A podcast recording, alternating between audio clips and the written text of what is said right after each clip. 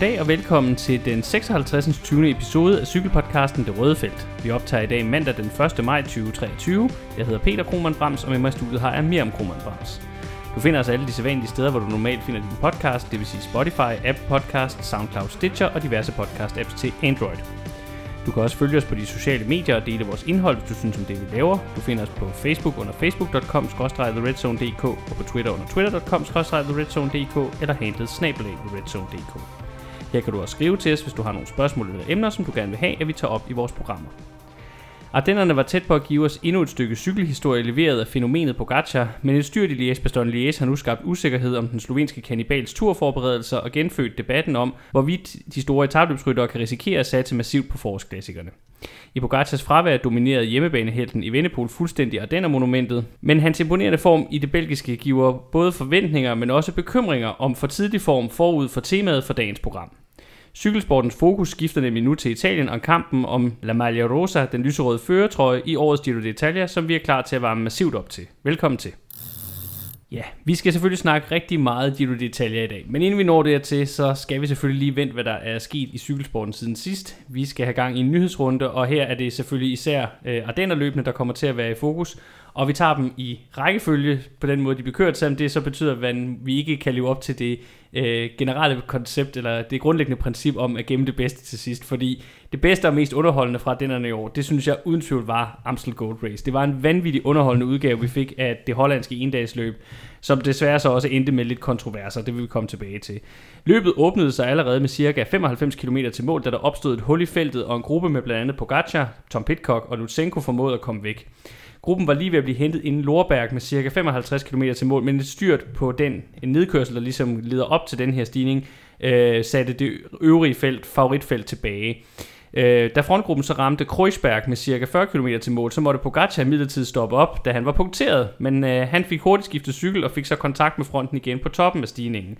Og så på den efterfølgende stigning Eiserbosweg, der er en af de hårdeste i løbet, der kom med cirka 36 km til mål, så trykkede storfavoritten til, de eneste, der kunne følge ham, det var Pitcock, og så lidt overraskende Ben Healy fra EF Education, som vi jo har snakket lidt om, som har kørt flot på lidt lavere niveau indtil det her, men som vi ikke havde set køre mod de helt tunge drenge før det her løb.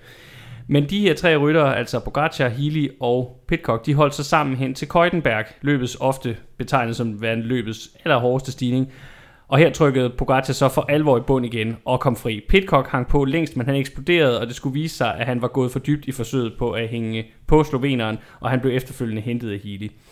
De sidste 25 km blev så rent og fremragende forfølgelsesløb, øh, og efter anden og sidste opkørsel af Kauberg, så endte Healy faktisk med at sætte Pitcock, apropos det her med, at han var gået for dybt, og så indledte den unge i at selv jagten på Pogacar på øh, Gålhemmerberg. Med cirka 10 km tilbage så det ud til, at Healy faktisk kørte ind på Pogacar, og der var kun 20 sekunder imellem dem.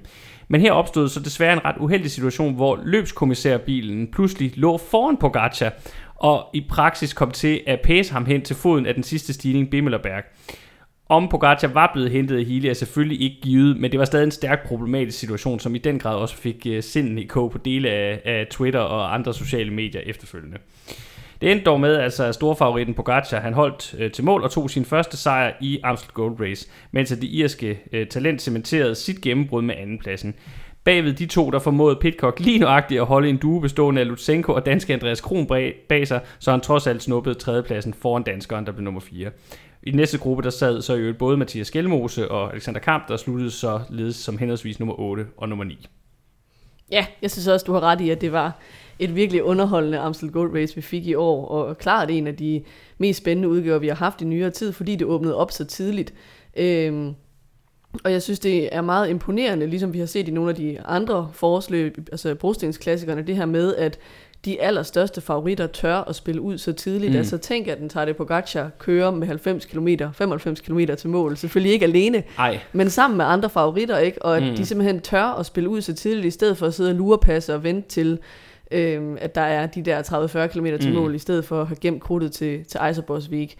Så det der med at ture og køre løbet fra front og tage de der chancer, altså det der med at, øh, at gå all in og tage mm. de store chancer for at kunne vinde stort, og så også altså løbe risikoen for, at det er selvfølgelig, at man kan falde igennem, mm. hvis, øh, ja, hvis det ikke går. Øhm, så jeg synes, det er en, en gave til cykelsporten i de her år, at man har den der type af ryttere, der bare tør at køre øh, løbende head-on. Man kan selvfølgelig sige, at løbet udviklede sig på en måde lidt til en kamp om de sekundære placeringer, hvilket jo aldrig er specielt øh, spændende, fordi Pogacar bare var bedst den dag. Mm. Og der tror jeg, at vi måske savnede at have en Van der Pol og en Van Aert til start til at yde ham noget modspil, fordi at de jo er de eneste, der sådan har været på samme niveau, øh, som Pogacar har været her i foråret. I hvert fald det, øhm, det, vi havde set indtil det her ja. punkt. Men jeg synes omvendt også, at selvom han så var meget dominerende på Gacha, så så vi måske også mod slutningen af løbet det lidt mere sjældne syn af en tilsyneladende lidt træt på Gacha, mm. som det sidste stykke jo faktisk lignede en, som virkelig skulle lægge sig i selen for at holde Healy på afstand, og hele den her kontrovers om, om, om Healy egentlig var ved at, at hente mm. ind på ham, inden at øh, den der bil begyndte at ligge pace. Øhm, så på den ene side en magtdemonstration, men samtidig også altså, en af de der dage, hvor vi ser, at han faktisk er menneskelig, øh, mm. Tadej Pogacar. Øh, så vil jeg i øvrigt sige, apropos det her med de store rytter, der tør at angribe løbet udefra, mm. at øh, jeg synes et eller andet sted, det er beundringsværdigt, at Pitcock han sat alt ind på at holde Pogacars hjul, da han angav på Køjtenberg, fordi at det viser det der med, at han vil hellere gå helt dybt og have mm. chancen mm. for at køre med om sejren, end han vil slippe øh, Pogacar og vide, at han kun kører om andenpladsen. Mm. Øhm, der kan man sige, at Healy vælger at slippe tidligere, og han undgår at gå i det røde felt, og dermed lykkes han så også at tage andenpladsen, ja. Fordi at, øh, at Pitcock betaler prisen og går helt ned, ikke? Øh, men, men førstepladsen var ligesom kørt der, så på den måde synes jeg, at, at man må tage hatten af for, at den unge Britte virkelig bare altså, dør med støvlerne på. Mm. Og så i øvrigt sejt, at han fik øh, kravlet hjem til den her podieplacering. Ja, for han, han trådte lignede, godt nok firkantet Han lignede sidst. en, der var helt væk til ja. sidst. Øhm, og så, ja, Healy, et af årets, øh, altså forårets store åbenbaringer, og der synes jeg, at vi må lægge os fladt ned og sige, at den havde vi ikke set komme. Han er ikke en, vi har talt om forud for forårsløbende, mm. og snakket om, at han vil blive øh, et af, af sæsonens store gennembrud. Det har han jo vist sig at være. Helt klart. Øhm, så meget spændende med den unge Ir. Øh, og han virker også rimelig altid. Altså det her med, at han både kan, kan klare sig i det lidt mere sådan fladkuperede terræn, og også i ardennerne. Ja, he- helt afgjort. Som jeg allerede har nævnt, så havde vi jo en god dag øh, set med danske briller også. Vi får en 4., en 8. og en 9. plads. Og jeg synes i det hele taget bare, at, at vi skal sige, at det var et rigtig, rigtig godt Amstel Gold Race. Og jeg synes, det er lidt ærgerligt, hvis det, man tager med fra det her løb, det var den her episode med kommissærbilen. Den er uheldig, og det skal ikke ske, og der har været nogle ting i Amstel Gold Race i de sidste par år. Der har også været de her to photo finishes. Øh, den ene, hvor at det var meget øh, svært at se, om, om det var Fanart eller Pitcock, der kom først, og hvor der er nogen, der mener, at Pitcock måske blev snydt for sejren. Og så den sidste år, hvor de får udråbt Kostne fra som vinder, men hvor de så efterfølgende øh, må, må gå ud og rette og sige, at det er Kwiatkowski, der har vundet løbet. Øh, så der har været nogle småting på arrangørfronten, men jeg synes bare ikke, det skal tage noget fra, at det her det er et fantastisk cykelløb, og, og klart, igen må vi sige, at det er dennerne, hvilket vi også vil komme tilbage til lige om lidt, der leverer den største, øh, den største grad af underholdning. Så, så jeg synes, selve løbet øh, bekræftede bare sin position og status som, som et af de mest underholdende på kalenderen, og, og et af de bedste af dem, der ikke har monumentstatus. Øh, men øh, ja, øh, der, kunne godt, øh, der kunne godt strammes lidt op fra arrangørens side, så meget vil jeg gerne medgive dem, der har været meget kritiske øh, bagefter. Det var nok om Amstel. Lad os bevæge os videre til Belgien og til øh, Flesh Vallon. Og der kan vi, det kan vi egentlig gøre meget kort i forhold til sådan en referat af løbet. Det gik fuldstændig som forventet. Der var flere prisværdige forsøg på at stikke af udefra, men den sidste udbryder, det var jo Louis Fafake fra Quickstep, som jo manglede både Alaphilippe og i Vennepol. Der var ikke nogen af dem, der var til start her. Han bliver hentet i bunden af Murdehui med lige over 1 km til mål. Og herefter så stod den altså på den traditionelle spurt op ad meget stejl bakke, og her viste Pogacar sig, ikke overraskende, at være den stærkeste. Men hvad der til gengæld var overraskende, det var, at danske Mathias Skelmose viste sig at være næststærkeste mand. Han endte med at køre ind på en flot andenplads lige efter Pogacar, og lige foran Michael Lander, der rundede podiet af som nummer 3. Ja, og så må vi samtidig sige, lige så flot som det var, at han blev to år, lige så langt væk var han fra at vinde det løb. Ja, ja. Fordi Pogacar bare var fuldstændig overlegen. Mm. Øh, jeg tror, overskriften på Cycling News øh, om løbet lød noget i retning af, Pogacar wins øh, Flesh Vallon, og så tankestreg, Skjelmose Lander, best of the humans. Ja. øhm, han var virkelig øh, også den dag en liga for sig selv. Øhm, jeg synes, vi igen i år ser det her med, at det bare er et svært løb at åbne op. Altså det er for nemt at holde det samlet, især mm. når en rytter som Pogacar så har valgt at sige, at han vil satse på, at hans spurt i afslutningen, den er stærk nok at vise den sig også at være. Mm. Jeg tror, det eneste, der kunne gøre, at sådan et løb det kunne åbnes op, det var, hvis en Pogacar-type ville køre mm. udefra, øh, fordi at, at han ikke troede, at han ville kunne vinde i spurten. Mm. Øhm, men når de største favoritter vælger at vente til spurten, så er det klart, at så bliver mm. det bare meget låst løb. Og løbet er heller ikke så hårdt, at der har været en udskilning, som gør, at øhm, at man ikke har hjælperyttere tilbage, Nej. som kan ligge og lave den der jagt for en. Nej, det er jo, det er jo øh, et, et set i forhold til både de to andre løb, vi snakker om i dag, og også generelt i forhold til mange af de andre store klassikere, så er det jo relativt kort løb. I år var det ikke engang over 200 km, og det gør det også bare nemmere at kontrollere, at det ikke er så langt, og, og dermed også er mindre hårdt. Altså, det, det siger lidt sig selv, så ja. Ja, så kan man sige, selvom at det var en, en favoritsejr ikke med Pogacar, så var det jo alligevel første gang, han viser, at han har det punch, mm. der skal til for at vinde den her type af afslutninger, for tidligere har han måttet nøjes med sekundære placeringer i det her løb. Øh, så synes jeg, øh, Skelmose øh, kører fantastisk flot. Øh, det kommer vi til at tale lidt mere om senere, tror jeg, så det vil jeg ikke foregribe alt for meget, men det viser i hvert fald noget om, at han kan finde ud af at køre en dags løb. Mm. Og så vil jeg bare lige nævne, at øh, Alex Arnbo, som du fnøs af, da jeg nævnte ham som en outsider til løbet, han blev nummer 13. Ja, nummer 13. Ja, du sagde, at han slet ikke kunne finde ud af at køre opad sådan en stejl bakke der. Nummer 13. Jeg synes, at det var godt set, at han var en outsider. Til gengæld, Pitcock noget off. Øhm, han blev kun nummer 18, og tilskrev det selv øh, mangel på restitution ovenpå Amstel Gold Race nedturen, hvor han gik lidt øh, sukkerkold i finalen der. Ja, og så øh, vil jeg sige, at Ben Healy, øh, han øh, blev kun nummer 32. Øh, han sad, lå jeg mærke til, meget dårligt ved indkørslen til muren. Så øh, det kan til dels have selvfølgelig noget med hans placering at gøre. Det kan også have noget at gøre med, at måske lige det her øh, spurt op ad en meget stejl bakke. Det måske ikke lige er hans disciplin, selvom han er god til at køre op. Ja, vi har i hvert fald set, at han i det hele taget ikke er særlig god til at spurte. Ja, og Han det kommer, vi til, langsom. det kommer vi tilbage til i det, i det næste løb også. Så så vil jeg bare lige nævne en sidste rytter, og det er faktisk Roman Bardet, og grunden til at lige vil nævne ham, det er fordi, han tidligere på året har været lidt ude at klage over, at øh, åh, det går alt for stærkt, og, og at de unge kører alt for hurtigt, jeg kan ikke rigtig være med. Men jeg synes faktisk, han så skarp ud Mm. øh, i Flash Vallon. Han, øh, han sad godt øh, på muren, og han forsøgte faktisk et angreb, men hvor han blev lukket inden, inde ved barrieren, så han ikke kunne komme fri. Øh, men endte alligevel så med at køre en samlet 9. plads hjem. Så lidt oprejsning til den rutinerede franskmand her, synes jeg også i forhold til den her øh, pointe, der, der har været omkring, at han måske har øh, de her Ardenner-klassikere som noget af det, han gerne vil prøve at se, om han kan gøre det godt i måske endda vinde, inden at, at karrieren er slut. Så, så flot øh, præstation af ham, synes jeg. Så går vi videre til det sidste af de tre Ardenner løb, og øh, det eneste, der jo har monumentstatus, øh, nemlig øh, liège baston liège Og der kan man jo sige, at med Pogacars sejr i både Amstel og, og Flash Vallon, så havde vi jo hermed muligheden for, at vi kunne få en tredje øh, rytter i historien til at lave den her såkaldte Ardenner-triple. Den var inden for Pogacars rækkevidde, og det er jo en bedrift, som kun Davide Rebellin og Philip Gilbert tidligere har præsteret blandt øh, herrene. Øh, men sådan skulle det ikke gå. Slovenerens ellers eventyrlige forår endte, som vi allerede var lidt inde på i indledningen, i et styr tidligt i liège bastogne liège og et brud på håndledet. Og nu er det jo et, faktisk et eller andet sted et kapløb mod tiden, om han bliver klar til, til Tour de France. Jeg synes, jeg har læst øh, også en, nogle medicinske eksperter udtale, at det brud, han er blevet opereret for, er ikke noget, der vil koste ham særlig lang tid væk fra cyklen. Og man kan sige, at han skulle alligevel i, øh, altså, være uden for konkurrence det næste stykke tid frem til, til Slovenien rundt, som man typisk kører lige op til, øh, til Tour de France. Så, så jeg, jeg, øh, hvis der er nogen Vingegaard-fans, der sidder derude nu og tænker, uha, fedt, så, så kan det være, at det er en svækket Pogacar, der, der kommer til Tour de France. Det tror jeg ikke, vi skal sætte næsen op efter, øh, baseret på det, jeg ligesom har kunne læse mig frem til af, hvad den her skade betyder. Men det starter jo, som vi også var lidt inde på i indledningen, en diskussion igen af det her med, er det for risikabelt for dem, altså for de ryttere, der virkelig satser på, øh, på Grand Tours, og ikke mindst på turen, som det store sæsonmål, er det for risikabelt for dem at køre, øh, køre klassikerne?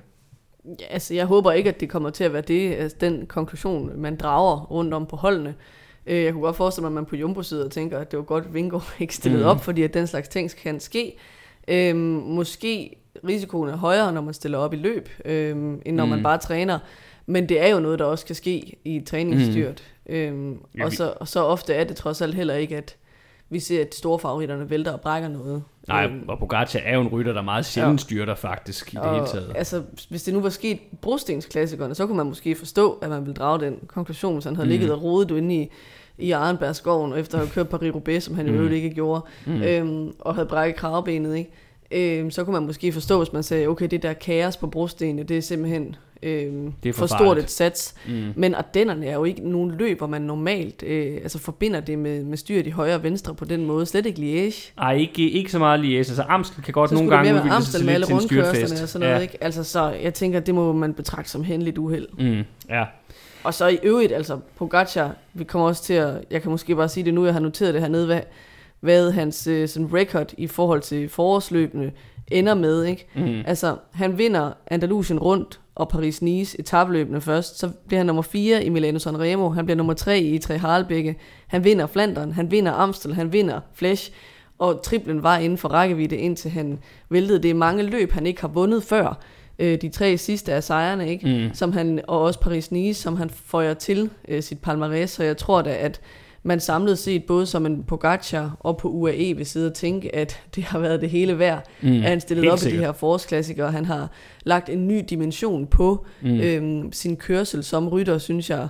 Øhm, så jeg tror samlet set, at de er tilfredse, selvom at det selvfølgelig er en rigtig ærgerlig mm. måde at, at slutte det på. Det tror jeg også, det håber jeg også, fordi som jeg siger, jeg håber også, at konklusionen, øh, eller som du siger, jeg håber også, at konklusionen på det her, det bliver, at, at det, det er et heldigt uheld, det kan ske, det skal ikke begrænse vores fantastiske rytter, eller andre øh, stærke rytter i feltet i at køre det forårsprogram, de har lyst til, fordi det gør jo også bare, at vi får meget bedre cykelløb. Så øh, lad os øh, krydse fingre for, at det er sådan, det bliver, og så vil vi ikke snakke mere om Pogacar i den her omgang, og så i stedet gå videre til at snakke om, hvordan Lies Baston Lies så udfoldede sig øh, i år. Fordi efter det her, øh, øh, Øh, det var ikke kun øh, Pogacar, der endte med at øh, øh, ryge ud af kampen om topplaceringen tidligt. Quickstep, de satte et meget hårdt tempo ude på ruten det meste af dagen. Der var forskellige forsøg på at komme væk, men de blev alle sammen hentet øh, igen. Og tempoet for Quickstep var faktisk så højt, at der var andre potentielle favoritter, der også endte med at forsvinde tidligt væk fra, fra fronten. Blandt andet både Michael Lander, der jo altså lige var blevet træer i, i Flash om onsdagen, og så også Enrik Mars, hvor meget tidligt slip feltet. Øhm, og blandt dem, øh, der for Quickstep så leverede den her store indsats øh, for at få, øh, få kørt de øvrige favoritter trætte, der var blandt andet Julian Alaphilippe, som altså vendte tilbage i det her løb, og øh, selvfølgelig ikke var på et niveau, hvor han selv kunne køre med om sejren, men han gjorde en virkelig, virkelig flot indsats i holdets tjeneste øh, den her dag. Øhm, så det synes jeg bare, at vi, han virkelig skal have, have props for. Da favoritterne så nåede frem til La Redoute med 35 km til mål, så fik vi noget nær næsten en gentagelse af det, vi så sidste år. Remco Evenepoel denne gang iført den øh, hvide VM-trikot angreb og lignede en mand, der gik efter at køre alene til mål, ligesom han jo gjorde i, i 2022-udgaven af det her løb. Men i første omgang så så det dog ud til, at det var lykkedes for Pitcock igen øh, at, at komme med på jul. Men Britten var tydeligt presset, og kort efter så satte Evenepoel ham simpelthen fra hjul på flad vej. Det er til synligheden bare hans skæbne i Ja. det her løb. Det, det ser, er øh, sat fra jul af en stor mester. Ja, øh, og dermed så var vinderen reelt set fundet. Men bagved Vennepol, der udspillede der sig faktisk en, øh, en hektisk kamp om de næste pladser, som både indeholdt angreb, forfølgelsesløb, regruppering og så flere angreb. Det var faktisk rigtig, rigtig spændende at se den her kamp om, om andenpladsen. Noget af det bedste Lies Lies cykelløb også, jeg har set, synes jeg, i, i mange år. Det var bare lidt ærgerligt, at det ikke handlede om sejren, men mere om, hvem der kom på de, på de næste pladser. På løbets sidste stigning, Roche Faucon, der forsøgte Benhilia al magt at sætte de andre øh, der i gruppen bag ved, ved Evenepoel. Men kolumbianske Santiago Buitrago, der ikke havde været med i de andre af den løb, han havde kørt Tour of the Alps i ugen øh, op til, øh, til det her. Øh, han hægtede sig på Healy, og, øh, og efterfølgende så lykkedes det så også Tom Pitcock at komme op. Og Healy vidste tydeligvis godt, apropos det vi talte om tidligere, at han ikke kunne vinde i en spurt, så han gjorde alt, hvad han kunne for at komme fri på det afsluttende stykke ind til Liège. Øh, men desværre for ham uden held. På stregen var Pitcock, som ventede så hurtigst, og han snuppede således øh, andenpladsen efter i Vennepol, mens Buitrago øh, rundede podiet af. Ja. Jeg synes samlet set, øhm, nu sagde vi lige, at vi ikke ville tale mere om Pogacar. Jeg Ja, synes, det er okay. svært ikke at ære sig over, at vi gik glip af den her direkte duel mellem Evenepoel og Pogacar. Hvor ville det have været Ej, sjovt det at se dem køre mod hinanden. Hvad var der sket, hvis Pogacar også havde været med i løbet? Men det er selvfølgelig øh, så kontrafaktisk øh, historieskrivning. Mm. Og jeg synes, når det er sagt, øh, så var det en, som du siger, af de mere underholdende udgaver i nyere tid. Øh, måske den mest underholdende, synes jeg, siden... Øh, ja, det er vel en 10-15 år siden, hvor to gange øh, Schleck-brødre og, øh, og Philip Gilbert kørte væk sammen. Det var i Og- 2011, for at være helt præcis. Ja, 12 år siden. Skulle øh, afgøre løbet imellem sig. Øhm, så selvom fuglen var fløjet jo reelt, da i Vennepol kørte, så så vi jo trods alt en masse forskellige angreb, som du sagde, og, og gruppedannelser og regrupperinger, øh, og fik en sjov kamp om podiepladserne. Så på den måde var det stadig et seværdigt løb. Øhm, og så er det jo et eller andet sted også bare en fornøjelse at se øh, en rytter som i Vennepol sætte det hele på plads Mm. gå ind og tage den der favoritværdighed på sig. Øhm, det er svært at, at vinde sådan et monument back to back, nærmest efter samme opskrift to år i træk. Det er jo ikke, fordi det kom til nogen overraskelse, hvad der skulle Nej, ske, nej. og han så alligevel kan trække den hjem. Det synes jeg er flot. Jeg vil så sige, at sidste år, der talte vi om, at Evenepoels sejr i Liège reddede Quicksteps forårssæson. Og i år, der har han jo gjort det samme ved at vinde løbet ovenpå en fiasko forårssæson for Quickstep ellers.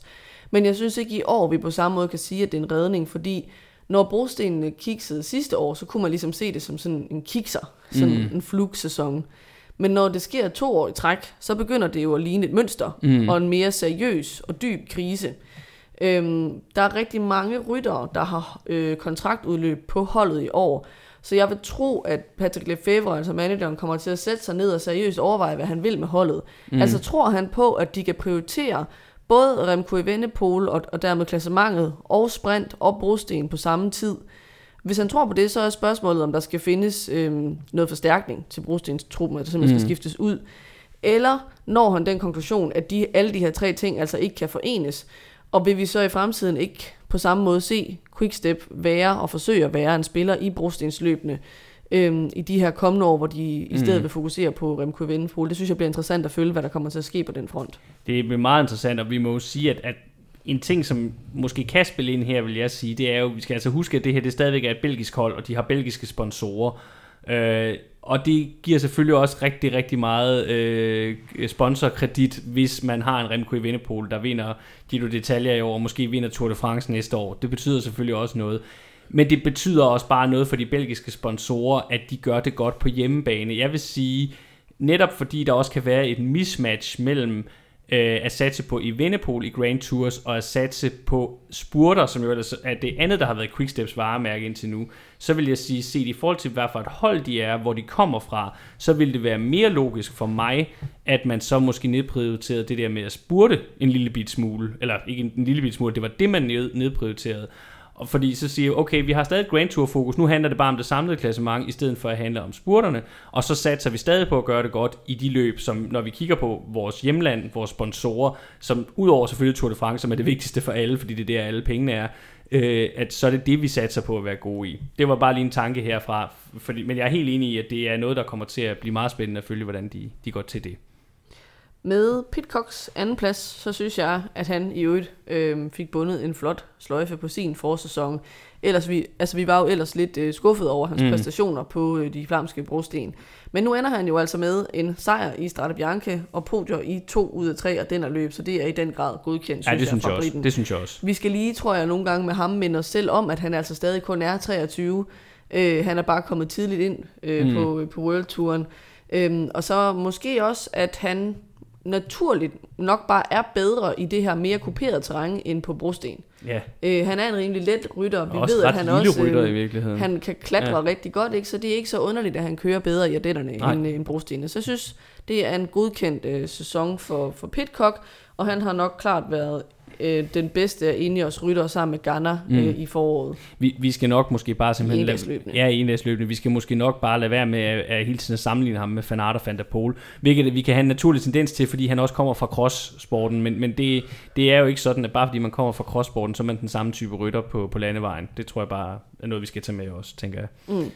Af andre konklusioner, der vil jeg sige selvfølgelig, Healy bliver nummer 4. Han er en ja. rytter, vi bliver nødt til at holde øje med i de her løb øh, fremover. Og det synes jeg så i øvrigt også, at Skjelmose er, fordi han Helt kørte klart. jo så ind på 9. plads øh, i Liège, og kørte jo dermed i top 10 i alle tre af den løbende. Mm. Øhm, og selvom også Liège-placeringen var flot, så var han jo tydeligt frustreret bagefter. Øhm, og det var klart, at han mente, at han på dagen i Liège havde ben til at komme på podiet. Mm. Og at øh, grunden til, at han ikke kunne det, øh, skyldes en taktisk fejl, hvor han ikke kørte med i det afgørende ryg, mm. øh, der da Buitrago og Healy øh, stikker afsted. Ja, eller han skulle være gået med Pitcock, da Pitcock, ja, da kører, Pitcock op, kører op, op til, til dem. Ja. Mm. Øhm, så jeg vil sige, at jeg synes, Gjelmose virkelig har trådt ind på scenen som den rytter øh, i det her forår. Og med det, vi har set fra ham så i de her løb, der, øh, der bør han jo kunne gøre sig også i de italienske løb i efteråret. Så det bliver spændende øh, at se, om han for eksempel stiller op i San Sebastian, hvis der er noget i tanken efter Tour de France, og mm. også om han skal køre Lombardiet rundt. Øh, så er det selvfølgelig fristende med det samme at sige, det her beviser, at han hellere burde satse på en dags løb inden på klasse mange, ovenpå at han øh, gik ned i Baskelandet rundt, mener jeg mm. det var, øh, på en af bjergetapperne.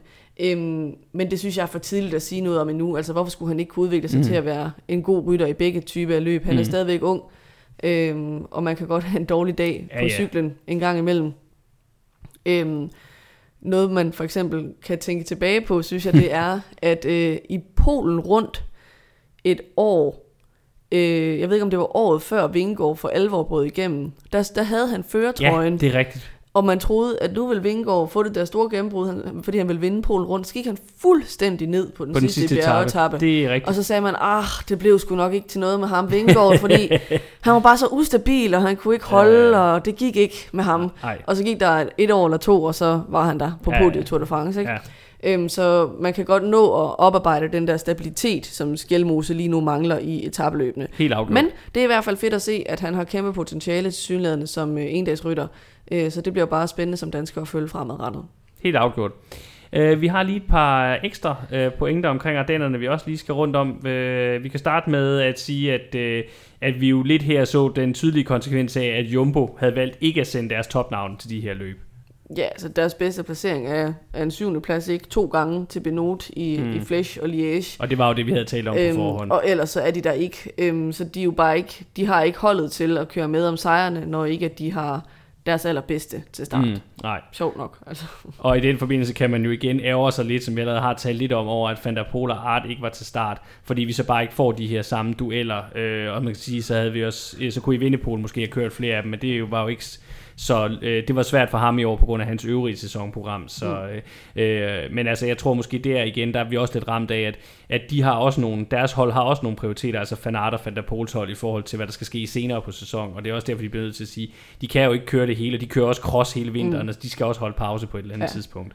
Så kan man sige, netop af den grund, altså fordi at de ikke stillede op, så var det måske i år, Pogacar virkelig havde den der gyldne chance for at lave triplen. Mm. Altså sol, måne og stjerner skal jo stå helt rigtigt for, at den mulighed byder sig igen. Mm. Øh, ikke for at sige, at det var rent tilfældigt. Selvfølgelig var det ikke det, men det der med, at han bare har ramt så god en form, mm. Samtidig med, at hans værste rivaler så ikke stillede op, Mm. øhm, så var det måske i år, at det skulle have været. Ja. Øhm, det er svært at, at ramme den så rent, ikke? Jo. Øhm, noget andet, jeg synes er interessant med UAE, det er, øhm, hvis vi kigger på hans holdkammerat Mark Hirschi, han har jo vundet øh, Liège tilbage i 2020 eller 2021. Det var 20. Nej, han har ikke vundet, han har ikke vundet Liège. Det er ikke Liège. Han har det vundet Flash Vallon. Det er Flash Vallon, han har gjorde vundet. i, Undskyld, gjorde han i, i 2020. Ja, han blev så nummer 10. Eller nej, det er noget sludder til nu. Var det ikke 2021?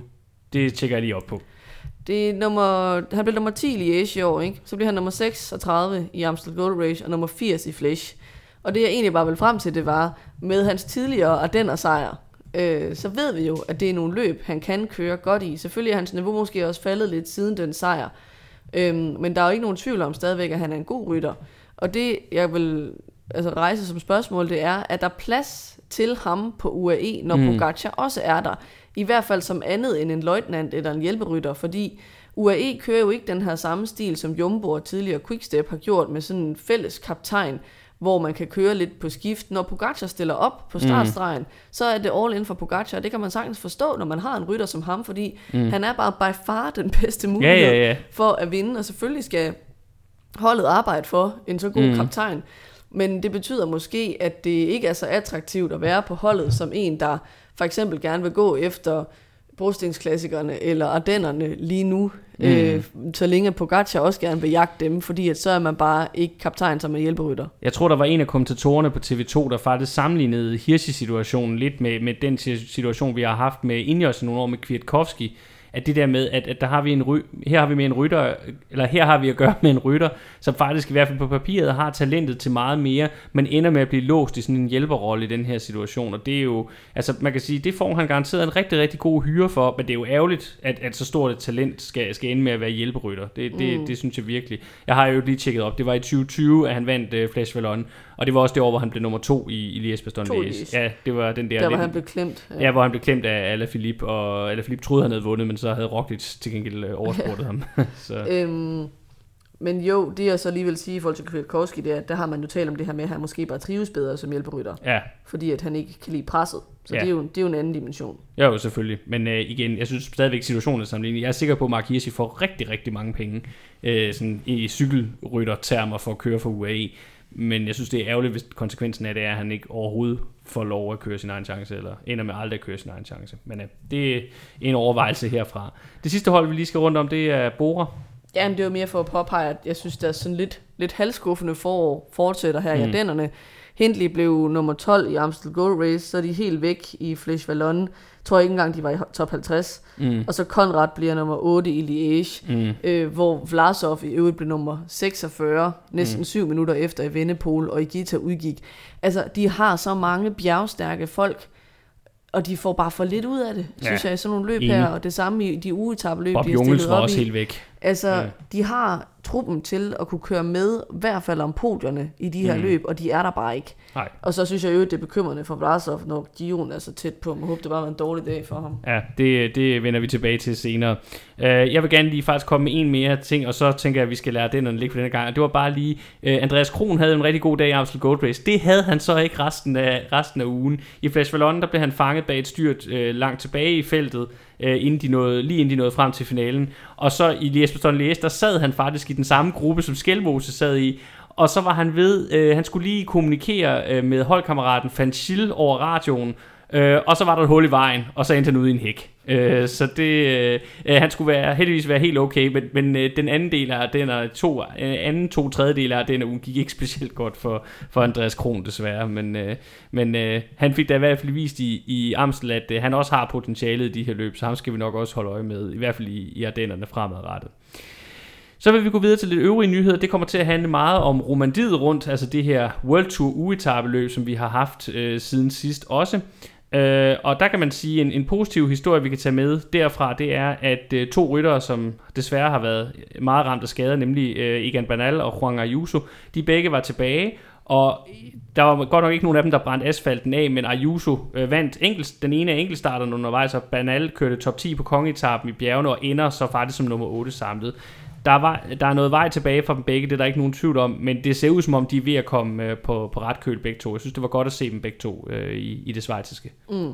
Og det var jo så i øvrigt Adam Yates, der endte med at vinde løbet, ja. øhm, efter han var bedst på øh, kongeetappen den næst sidste dag op til Tyron 2000, hvordan det så end skal udtales. Ja, det er sådan et, en, en, øhm, en stigning, som er sådan et reelt bjerg, og som ja. de har brugt et par gange efterhånden. Hvor man kommer op i virkelig højt luftlag, som øh, ja. navnet antyder, og hvor vi jo også øh, så det her altså klassiske romandiet rundt, hvor vejret lige pludselig ja. er sådan halvdårligt, og dårligt, ja. øh, vejene ligesom skærer sig ind gennem de her snidriver, hvor man sådan har den der mm. følelse af, at man kører øh, med sådan nogle vægge af sne på begge sider af vejen, mm. øh, mhm. ligesom man også nogle gange ser i Giro d'Italia. Det er nogle meget flotte etapper, man nogle gange kan få at se i Romandiet rundt. Mm. Øhm, også derfor kan man godt ærge sig over, at der ikke var et lidt øh, stærkere felt, der havde valgt at stille op, fordi det er selvfølgelig flot, at Adam Yates vandt, mm. men det var i et relativt øh, svagt øh, startfelt. Han vandt foran øh, øh, Matteo Jorgensen, som jo så fortsætter øh, sine gode takter fra resten af foråret, og så øh, den lidt aldrende Damiano Caruso.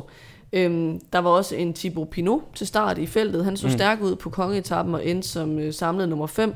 Og så var der jo ellers en række unge talenter, som fik vist sig flot frem. Max Poole bliver nummer 4, øh, Kian Wittebrox nummer 6 og Thomas Glock nummer 11 samlet. Mm. Øhm, men igen, det er jo ikke navne, hvor man sådan tænker, at hold da op, nu har cremen af cremen bare prioriteret at køre romandiet rundt. Nej, ej, og der, der har været øh, lidt, lidt snak om det her med, at det er et løb, som over de seneste par sæsoner gået fra, at hvor det tidligere var et løb, der typisk blev prioriteret rimelig højt af dem, der skulle køre turen øh, som stort sæsonmål.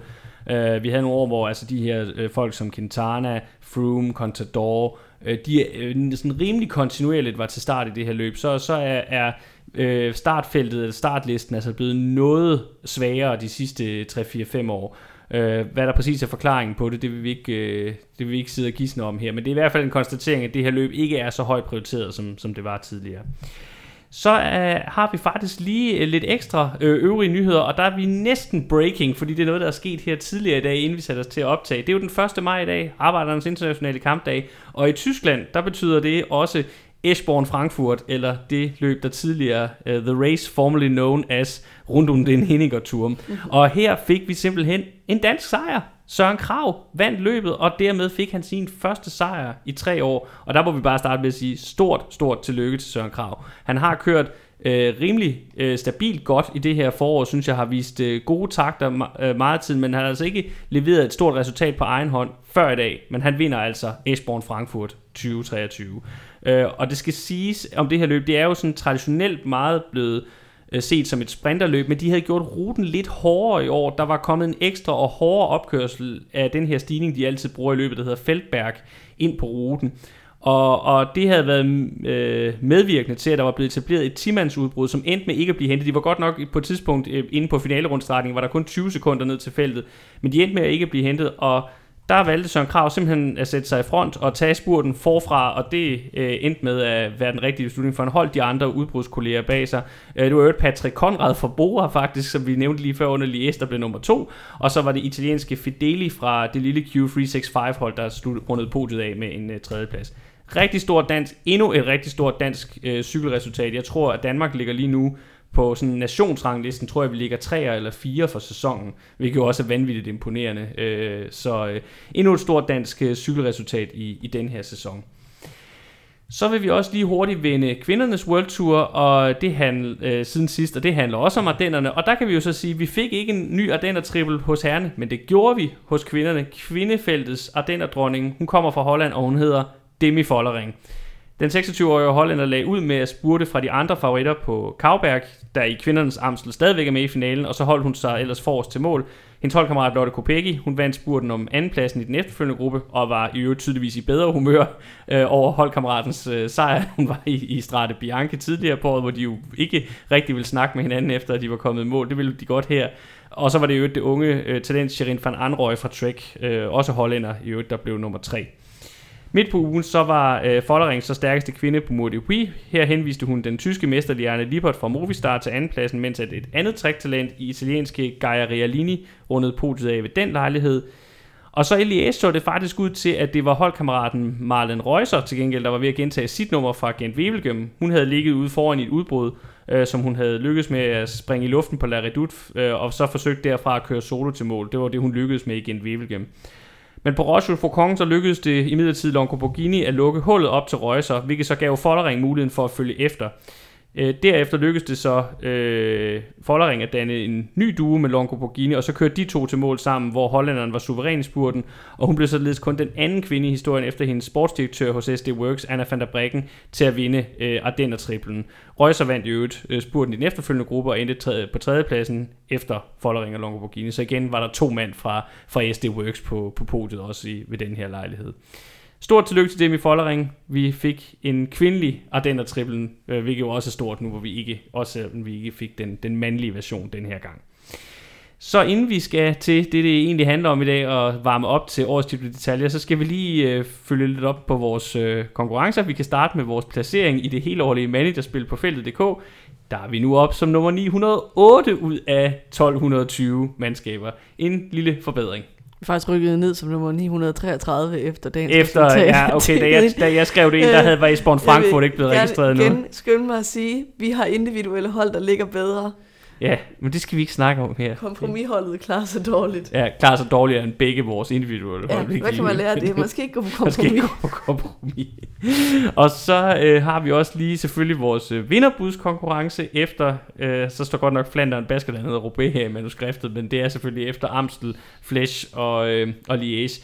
Og, og det ved jeg egentlig ikke, om jeg synes, vi, vi sådan skal snakke. Det er som om, der er en eksponentiel stigning i mit forspring. Ja, altså man kan sige, det der, det der skete var, at i to af løbene, nemlig Amstel og Liège, der ramte vi helt ved siden af begge to. I Amstel, der havde du budt på Nelson Paulus, og jeg havde budt på Cosnefroid. Jeg vil sige, Paulus styrtede, mener jeg. Ja, han var en af dem, der røg ned i det ja. der styrt lige på nedkørselen inden Lorberg, så ja, han blev sat tilbage af uheldige omstændigheder. Men øh, der var i hvert fald ikke nogen af os, der ramte rigtigt der.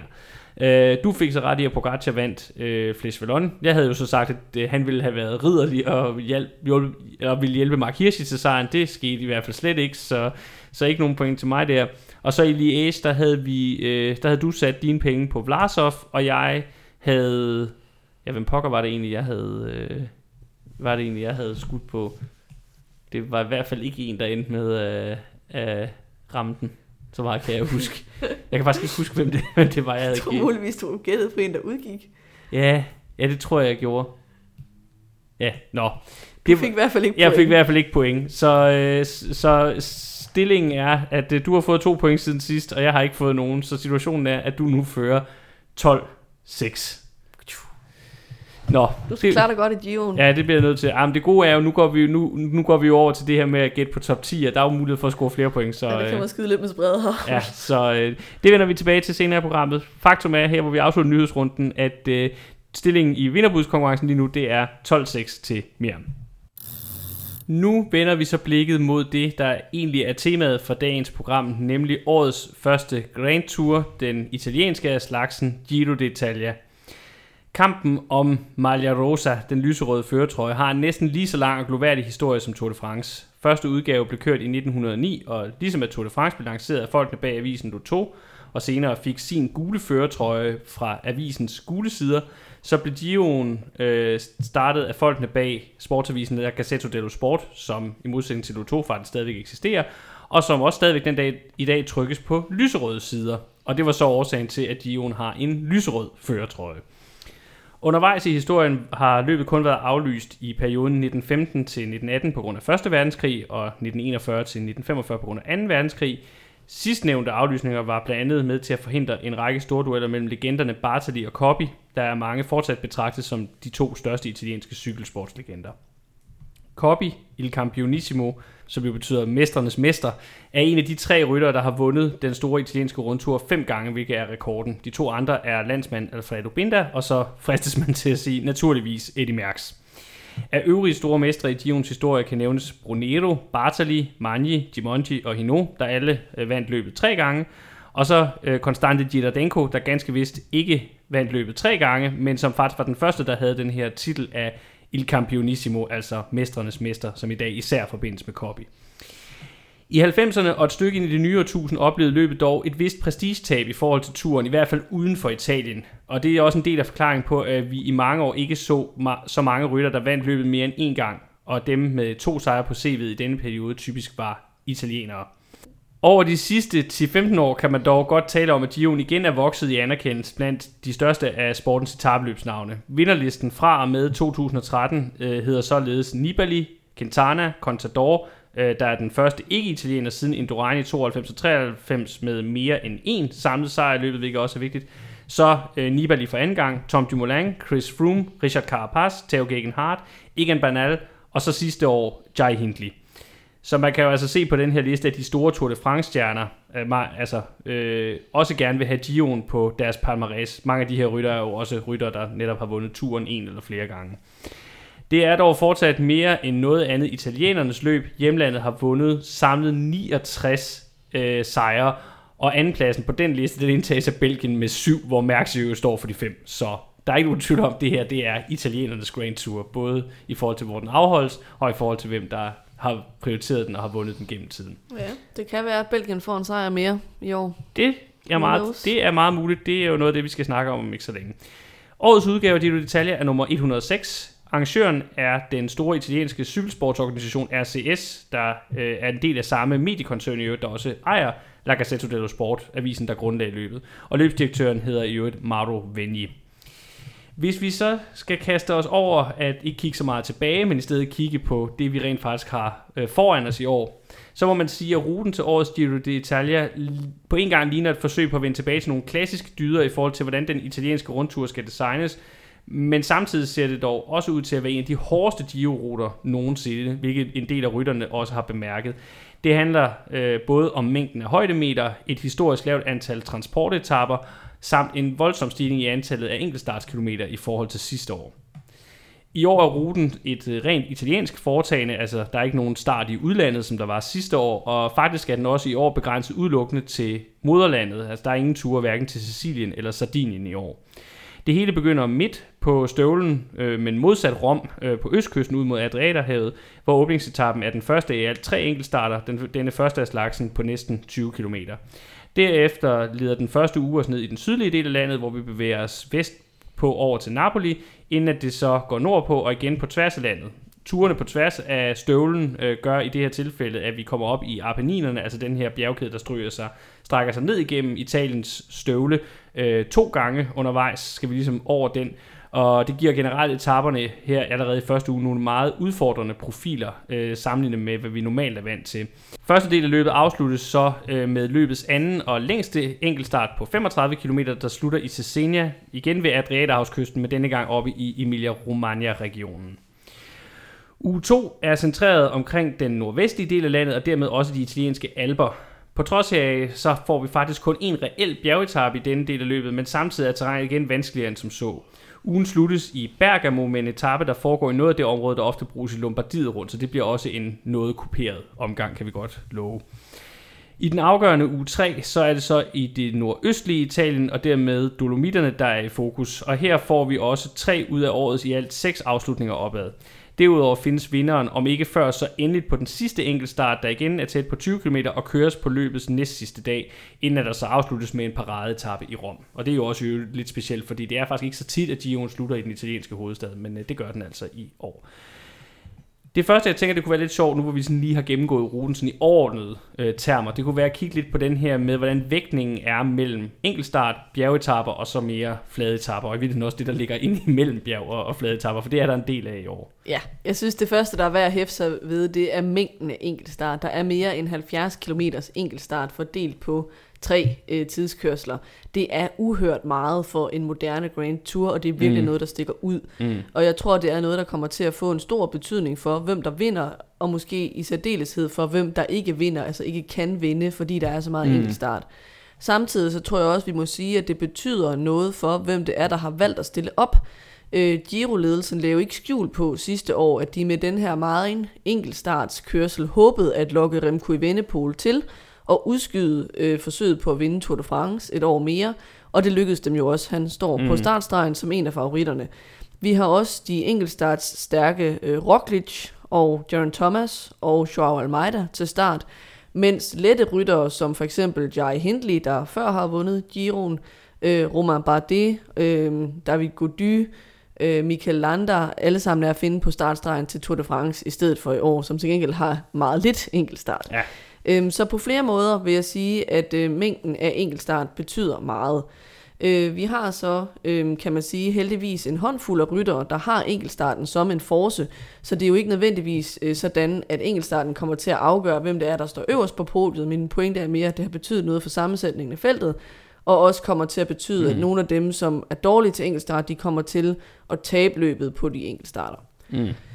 Vi har øh, seks etapper, som ender med en opadgående bjergfinale. Øh, det er en mere end øh, sidste år. Mm. Øhm, samtidig så er det, så vidt jeg kan se, øh, altså kun tre af dagene, hvor rytterne skal over øh, 2.000 meters højde, altså dermed op i de helt tynde mm. luftlag.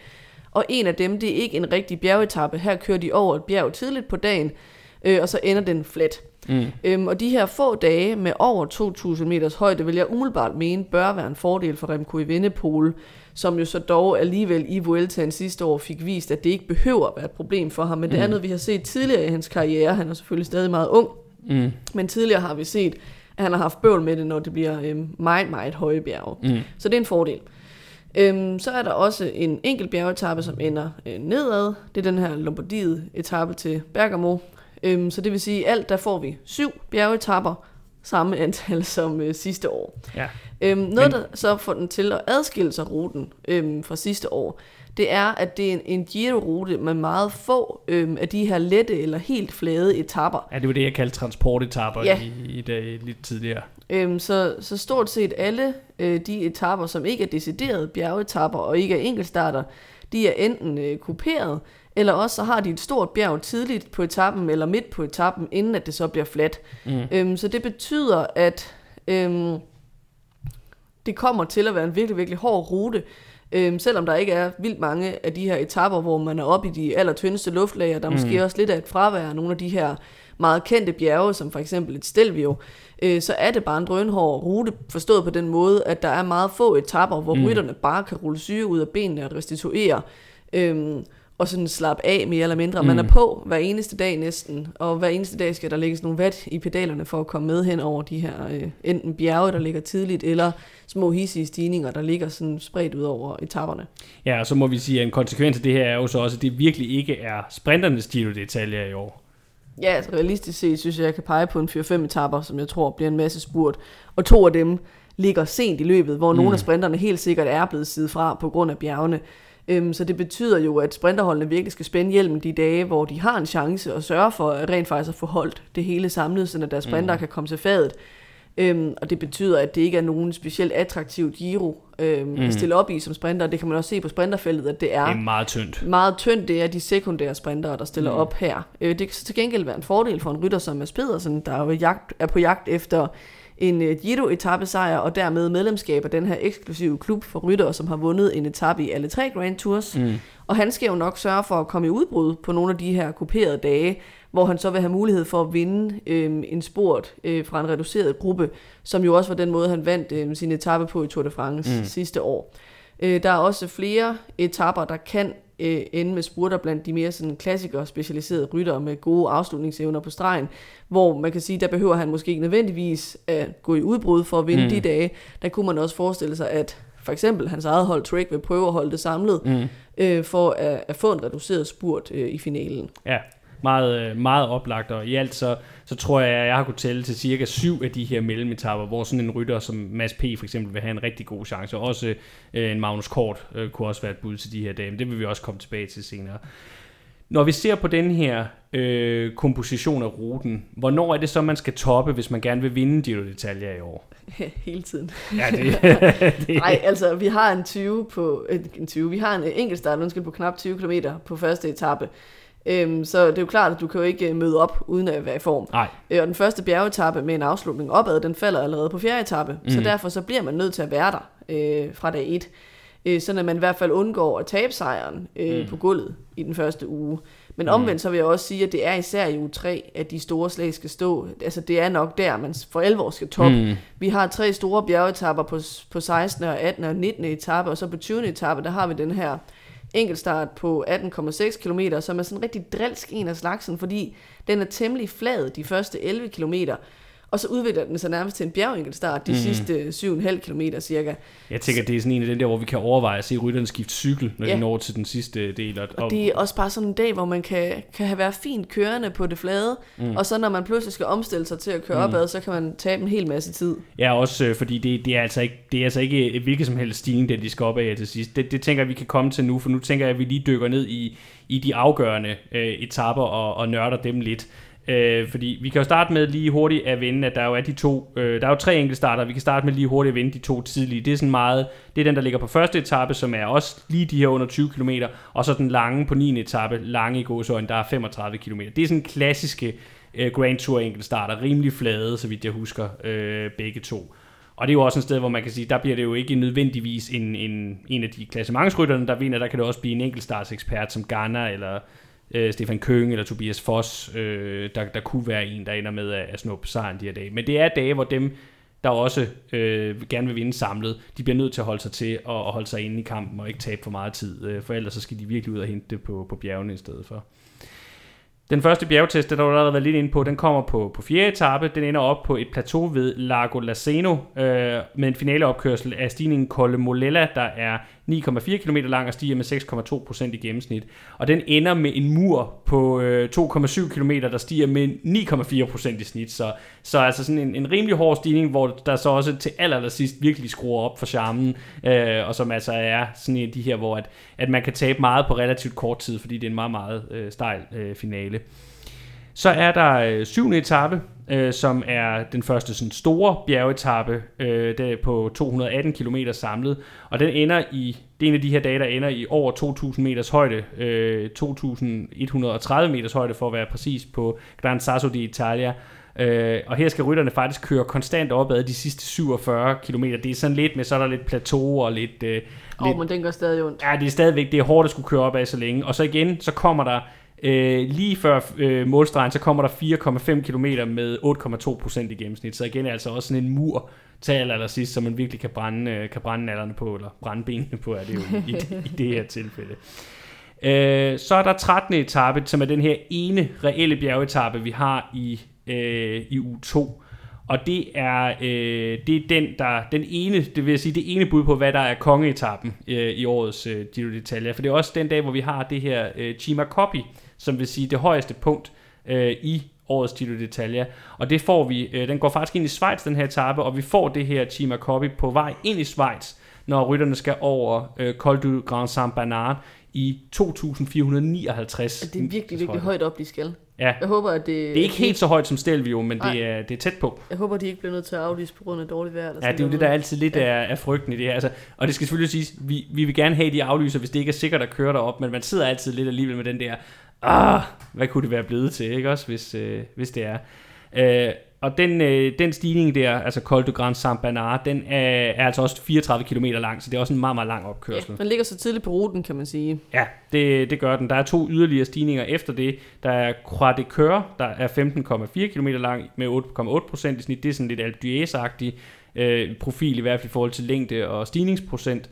Øh, og så er der finalestigningen Kranz Montagna, der er 13,1 km lang og stiger med 7,2 procent i snit. Altså også en, en, en, giftig, øh, en giftig afslutningsstigning. Øh, men som sagt den eneste reelle bjergetappe i uge 2. Og det leder os så hen til uge 3, hvor vi allerede har snakket om, at vi har tre etaper, der slutter opad, og som nok er de tre, der kommer til at afgøre øh, løbet, øh, hvis det i hvert fald bliver bjergetapperne, der afgør det. Øh, den første, det er 16. etape, hvor der er fem øh, bjergtoppe. Den ene af dem øh, er en dobbelt, hvor der sådan er en lille øh, top øh, først, og så skal man lidt nedad, og så kommer der en til. Øh, og så slutter det op ad Monte Bandone, der er 21,4 km lang og stiger med 6,7 i snit. Det er altså også en ret høj stigningsprocent over så lang øh, en distance. Der er sådan lidt 21, det er sådan lidt Mont Ventoux øh, agtig længde i hvert fald, hvis vi skal sammenligne det med... Ja, især det med øh, længden er værd at bemærke, ikke? fordi at, at det er noget, der er anderledes end for eksempel Vueltaen, som Remco vandt sidste år, at ja. bjergene er længere. Det er længere sgu igen. Nu har vi snakket om en finalestigning på 47 km, en stigning på 34 km, som godt nok ikke er en finalestigning, men hvor der kommer to rimelig lange stigninger efter det også, og så har vi altså her en finalestigning på 16 etape på over 21 km. Det er noget andet, end det, øh, det, det man, han har prøvet i Vennepol tidligere i, i Vueltaen. Så er der 18. etape, den er knap så hård, der er kun to rigtige stigninger, og finalen består af, af 5 km med 9,8% i snit. Det er så igen sådan en muragtig ting her op til, til en, et pas, der hedder Koi. Så er der en kort nedkørsel, inden det så går opad igen de sidste 2,7 km, men godt nok her kun med 6,4% i snit, inden vi når op til Val di Soldo, som er, er målet for, for den etape. Og så har vi så det andet bud på kongeetappen ud over øh, 13. etape, nemlig 19. etape, hvor vi skal over fem toppe, og hvor tre af dem er i mere end 2.000 meters højde. Øh, en af de, øh, dem, det er legendariske Paso Gio, øh, Paso Gio, tror jeg nok det er, det skal udtales, som er 9,9 km lang og stiger med 9,3% i snit. Det er altså voldsomt stejlt for en stigning på, på 10 km. Vi er ikke helt oppe i Montezoncoland, som de også nogle gange har kørt i, i Gion, men det er en rigtig, rigtig giftig stigning. Det var den, hvor at øh, Egan Bernal, da han vandt løbet for, for to år siden, det var den, hvor han kørte op ad den, øh, mener vi lige så, han stak af for de andre favoritter, og så så vi ikke noget, fordi at øh, det var så dårligt vejr den dag også. Øh, der havde de også måttet aflyse nogle andre stigninger. Det var så dårligt vejr, at de kunne simpelthen ikke sende billeder op fra toppen af, af Jao, fordi at øh, ja, øh, helikopterbillederne kunne ikke komme ned derop fra. Øh, så lige pludselig så kom øh, Banal bare ræsen ud af togen op fra, fra Jao og, og, og kørte sig ned og vandt ned i Cortina, øh, den her kendte vintersportsby, der ligger for foden af den her stigning, hvor de også skal ned den her gang. Men det der så er forskellen i forhold til øh, for to år siden, da Bernal vandt øh, her, det er, at der altså er to stigninger mere efter Jao. Der er først Paso Tre Croci, der er 7,9 km lang og stiger med 7,2% i snit. Øh, så er der et øh, plateau på cirka 7 km, og så sluttes der med 7,2 km op til Tre Chim di Lavaredo, hvor der i gennemsnit, hvor det her stykke, de sidste øh, 2,7 eller 7,2 km, de stiger med i gennemsnit med 7,6% i snit, To gange undervejs, der rammer de en mur på 18%, og de sidste 4 km har et gennemsnit på 11,7%. Det er altså efter tre uger cykelløb. Ja, aui, jaui, jaui, siger jeg bare. Og så er der jo så den afgørende enkeltstart dagen efter, som jo, altså udover at den er lang, ikke, den er knap mm. 20 km, så slutter den med de her cirka 7,5 km opkørsel op af Monte Lusari, som altså stiger med 12,3% i gennemsnit. Altså, vi altså, gentager lige 7,5 km med 12,3 procent i gennemsnit. Altså, det er helt modbydeligt. Ja. Øhm, de første 5 km stiger med 15 procent i snit, og inden for den sidste kilometer, der bliver de altså mødt af en mur på 22 procent. Altså, det er jo sådan en enkelt start, hvor man godt kan forestille sig et scenarie, eller det vi havde i, i 2020 på Blanche de Belleville, mm. hvor Roglic gik helt ned, og Pogacar snuppede den gule føretrøje for næsen af ham. Ja, Ja, helt, helt afgjort. Altså, man det kan virkelig vanvittig grum få en nedsmeltning øh, på den enkeltstart finalestigning. der. Øh, helt afgjort.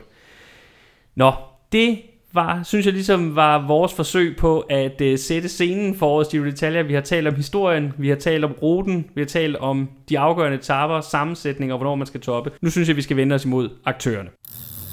De første ryttere, som vi vil snakke om, og som vi regner med vil komme i fokus i løbet af årets Giro d'Italia, det er jo så nogen, som vi egentlig lige i det forrige afsnit har, har talt lidt ned, kan man sige, fordi øh, det er ikke en rute i år, der giver særlig mange muligheder for sprinterne, men der er nogle sprintere, der har valgt at prioritere alligevel at tage til Italien og køre efter de muligheder, der trods alt er i årets øh, Giro d'Italia.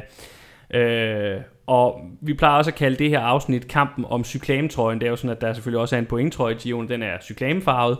Øh, men spørgsmålet er, øh, jeg tror det, det er ret usandsynligt, at den kommer til at sidde på en decideret sådan klassisk boulevardsprinter øh, i år. Øh, det er faktisk meget typisk for Dion, at den ofte ender med at sidde på en af klassementsrytterne øh, i stedet for. Øh, Øh, men øh, jeg vil sige, hvis ikke det bliver en klassementsrytter i år, så tror jeg mere på, at det bliver sådan en, en mere klassikeragtig rytter. Så dem vil vi også tale om lidt, øh, lidt her. Men øh, hvis vi skal starte med, med de store øh, sprinternavne, så ja, vil du lægge for at lige øh, nævne, hvem, hvem der sådan især er, er, er vigtigt at fokusere på der? Jamen, jeg synes, jeg vil starte med at sige, at der er ikke nogen store sprinternavne, fordi. Ej. sprinterfeltet bærer altså præg af, at der er meget lidt lækkerier til dem øh, på den her Mhm. rute. Hvis vi skal nævne de største af dem, der så er til start, Mm. så vil jeg sige, at, at vi kan pege på Caden Groves fra Alpecin, Mm. øhm, som jo et eller andet sted skal, skal, skal tage sine chancer her i Giroen, fordi at øh, han jo nok skal regne med, at han ikke kan være kaptajn i, øh, i Tour de France, fordi han kører på det hold, han gør. Øhm, så det er med at, at udnytte de chancer, der er for ham, og jeg tror også, at han måske er blevet en lille bitte smule bedre til at Mm. køre opad, måske blevet lidt lettere. Ja, altså en, Øhm, så måske der er en chance for, at han vil kunne sidde med nogle af de dage, hvor det ellers er Mm. lidt for hårdt. Altså et af de øh, løb, han har kørt tidligere i år, øh, det er jo øh, Katalonien rundt, som jo ellers også er et løb, hvor man typisk siger, at der er ikke mange muligheder for sprinterne. Men der vandt han faktisk to etaper, så, øh, så han, han ligner en mand, der har øget sin holdbarhed en lille smule, og det kan også meget vel blive en, en fordel i, i det her løb, som vi har snakket om med, at han måske også kan komme i spil til en af mellemetaperne, eller mm. Et par stykker af dem, hvis det er. Og det er jo sådan, at hans øh, holdkammerat øh, Jasper Philipsen jo lidt fik sine øh, etapesejre i Tour de France sidste år. Det er også Det er derfor, jeg siger, at han ikke kan regne med at skulle være kaptajn der, ikke? fordi at det er det klart, at der er det Jasper Philipsen, de kører for. Men det var jo også øh, noget, han udmærkede sig ved, Jasper Philipsen, det var, at han bedre kunne sidde på Mm. øh, de dage, hvor det var lidt hårdt, øh, men sådan, altså ikke hårdt Mm. nok til, at han faldt af, men hårdt nok til, at for eksempel en Fabio Jacobsen ikke kunne være med. Ja, Øhm, så det er noget eller den model, tænker jeg, at Caden Groves måske skal prøve at lade sig inspirere af. Yes. Så er der øhm, også en Fernando Gaviria til start. Øh, han kører for Movistar nu. Øh, han har lige vundet en etapesejr i Romandiet rundt, så han kommer nok ind med en masse selvtillid. Ja. Øh, og så har han jo også i øvrigt tidligere haft øh, fin succes i Giro d'Italia. Øhm, så han er også en af dem, der sådan er, er kandidat til at kunne vinde nogle af de her helt få rigtige sprinteretapper, der er. Ja, og så blev han i øvrigt nummer to i Milano Torino tidligere på året, som jo er blevet et sprinterløb og køres her i foråret nu. Så, så også en mand, der i hvert fald har haft et, selvom at igen, han, han nok ikke lige nu betragtes som en af de største sprinter, så en mand, der har haft et, et okay forår og, mm. Og bør være blandt favoritterne til, til de I det de hele taget, så er der sådan lidt øh, afdanket sprinter over feltet, Ja, fordi man den næste, sige. jeg har skrevet ned, det er Pascal Ackermann, der jo kører for UAE.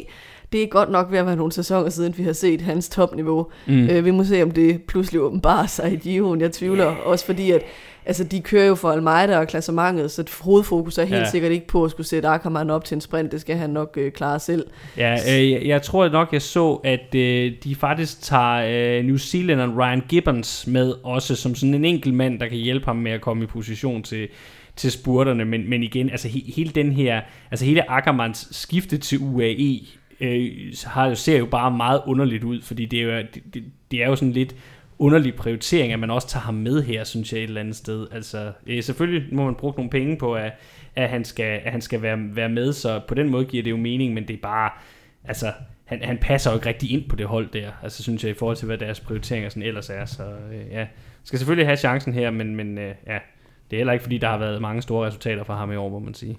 Nej, det samme kan vi sige om Mark Cavendish, som også stiller til start for Astana. Øh, det ser ikke, har ikke set vildt godt ud, synes jeg, fra ham Nej. i år. Han ligner en, der måske er lidt forbi sidste øh, øh, salgsdato. Det har vi sagt om ham før. men øh, ja, han kan overraske, selvfølgelig. Ja. Øh, Manx Missile, vi må se, hvordan det går for ham. Altså, han blev nummer tre i Shelter Prize, så vi jo er sådan lidt øh, sprinternes øh, VM, når der ikke er VM på en sprinterrute. Men, øh, men det er så nok også nærmest det eneste sådan, øh, store resultat, han har leveret. Og i det hele taget må vi jo bare sige, at Stana har haft fuldstændig forfærdeligt 2023 ulykkerne fra sidste år. De fortsætter bare øh, sådan rent resultatmæssigt. Mm. Så øh, ja, det, det, det, skal, det er nu, han skal til at levere øh, for dem, hvis, øh, hvis det skal være, øh, vil jeg sige. Han skal selvfølgelig også til turen, og det er det, der er det store mål for ham i år, men øh, han måtte gerne vise lidt mere øh, som optag til Gio'en, hvis, hvis det er. Så har vi den her vanlige her af sådan sekundasprinter, der næsten altid er at finde i Giro d'Italia. Og her mm. tænker jeg på trioen Andrea Vendrame, der stiller op for AG2R, og så Simone Consoni og Davide Cimolai, som stiller op for Kofidi. Mm. De er rigtig tit med i Giroen og kører om sekundære placeringer ja. på de her sprinteretapper. Ja, og, og jeg vil sige, at hvis vi tager de to Kofidis folk, så tænker jeg, at, at det nok er Consoni, de kommer til at prioritere, fordi jeg sad lige og kiggede på Cimolais resultatliste for i år til det der, det ligner altså ikke, at han er en mand, der for alvor kører efter spurterne længere. Øh, så er der et par unge folk også, måske vi lige skal rundt om. Der er øh, David Dekker fra Arkea, og Alberto Dainese fra, fra DSM. Ja, der kan man sige, at det er måske nogen, der har haft lidt sådan forskellige øh, tidlige karrierespor, fordi David Dekker er jo kommet over til Arkea efter, at det ikke gik for ham på Jumbo, mm. hvor han var lidt en skuffelse. Hvorimod jeg synes, Alberto Dainese, han er sådan gradvist blevet bedre, sådan mm. meget sådan små skridt for skridt ja. på DSM, men sådan støt opadgående kurve. Øh, så jeg tror mere på, på succes fra Dainese end fra Dækker. Dainese vandt faktisk en, øh, en, en vandt faktisk en, øh, en sejr i en en etappesejr i Gion sidste år. Så, så han, øh, han, øh, han er, altså, han, han kan godt være en outsider, vil, vil jeg mene. Øh, lidt overraskende kan jeg lige nævne, at øh, Giacomo Nizzolo, som ellers altid plejer at være til start her i, i Italien rundt øh, for, for Israel-holdet, han, han er ikke med den her gang. Han skal køre turen i stedet for. Siger også noget om, hvor vigtigt det er for det holdet. Det, det er, at de vinder deres øh, sejre. Og så vil jeg lige indskyde en sidste mand, som egentlig, vi egentlig ikke har skrevet ned i manuskriptet, men det er fordi, at Øh, det har været lidt usikkert, om han overhovedet var til start, men det ser ud som om, at den unge italienske kæmpesprinter, øh, kæmpe fordi han er meget stor, øh, Jonathan Milan, alligevel er blevet skrevet på Bahreins øh, startliste. Det er jo også et hold, der har andre prioriteter i det her løb end spurterne, hvilket vi vil komme tilbage til. Men, øh, men ham tænker jeg også, er en, man skal holde lidt øje med, hvis, hvis han rent faktisk er, øh, er til start. Det, det er der noget, der tyder på efter den. Jeg mener, at, at øh, Bahrain har øh, indleveret deres endelige start, det så sådan så det i hvert fald ud inde på, på Pro Cycling Stats. Men i hvert fald mandag, hvis vi så på hans resultater tidligt på året, så, øh, så skal der holdes øh, lidt øje med ham.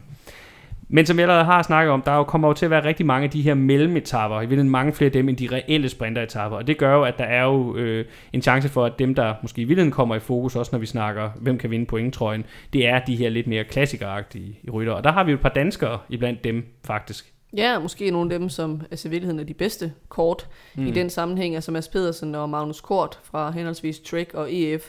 De er jo begge to, altså selvfølgelig både hurtige, især Mads P. kan også køre en boulevardsprint, men jo i særdeleshed stærke i sådan nogle reducerede spurter. De kan også begge to finde ud af at ramme de rigtige udbrud øh, og afgøre det øh, fra en lille gruppe. Vi ved, at de begge to kan finde ud af at vinde etapper i Grand Tours. Øhm, så der burde være gode chancer, synes jeg, for at de kunne hive en etappe sig hjem, eller en af dem kunne i løbet mm. af, af de der 21 dage. En, der falder lidt i samme kategori her, og som lidt overraskende er kommet på startlisten, det er så Michael Matthews fra, fra Jaco. Grund til at sige, det er overraskende, det er fordi, så vidt jeg ved, er det også stadigvæk planen, at han skal køre Tour de France, så han ser altså ud til nu at skulle lave sådan en... Jamen, det skal Mads Pedersen jo også. Ja, det, skal Mads Pedersen også det? Jeg troede ja, faktisk, han kun prioriterede Gio'en i år. han kører begge dele. Okay. Matthews er i hvert fald på startlisten til begge dele lige nu, og det handler nok især om, at han skulle jo egentlig have kørt en øh, sådan rimelig massiv klassikerkampagne, men han blev syg med covid-19 efter Paris-Nice, og det var åbenbart så træls et forløb for ham, at han endte med slet ikke nærmest at køre nogen af forårsklassikerne. Han kørte øh, Dvarstor Flanderen og Flanderen rundt uden større succes, og det var faktisk det eneste, det blev til. Så det er sådan ligesom et forsøg på ligesom at gøre op for, for den tabte forårssæson, virker det som om, at han så også skal køre øh, det her løb nu. Han har tidligere haft rigtig stor succes i Dion med netop den her type af etaper, men øh, jeg vil da sige, øh, sådan som sæsonen er forløbet indtil nu, så vil jeg nok have større tiltro til Mads P. og, og Magnus Kort end, end til Matthews i, i de afslutninger, der så bliver, hvor det bliver måske mere reducerede øh, spurter det var om nok om de hurtige folk. Så vil vi gå videre til at snakke lidt om det, vi kalder de unge rytter, eller måske de ryttere, der ikke allerede er blevet, øh, blevet stjerner, men som er nogen, man måske skal holde lidt øje med i, i det her løb. Øh, og den første, det er måske en, hvor der kan vi sige, der er vi sådan lidt på, på grænsen mellem, om, om man kan betragte ham som en, der ikke har fået sit gennembrud, for han har jo en, en top 10 placering i en Grand Tour bag sig allerede.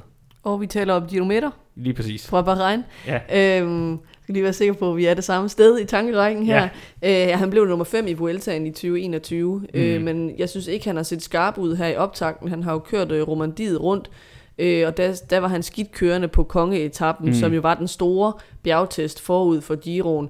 Han kører på hold med andre dygtige bjergryttere, blandt andre Jack Hague og øh, mm. Santiago Buitrago, som er den næste, vi skal tale om.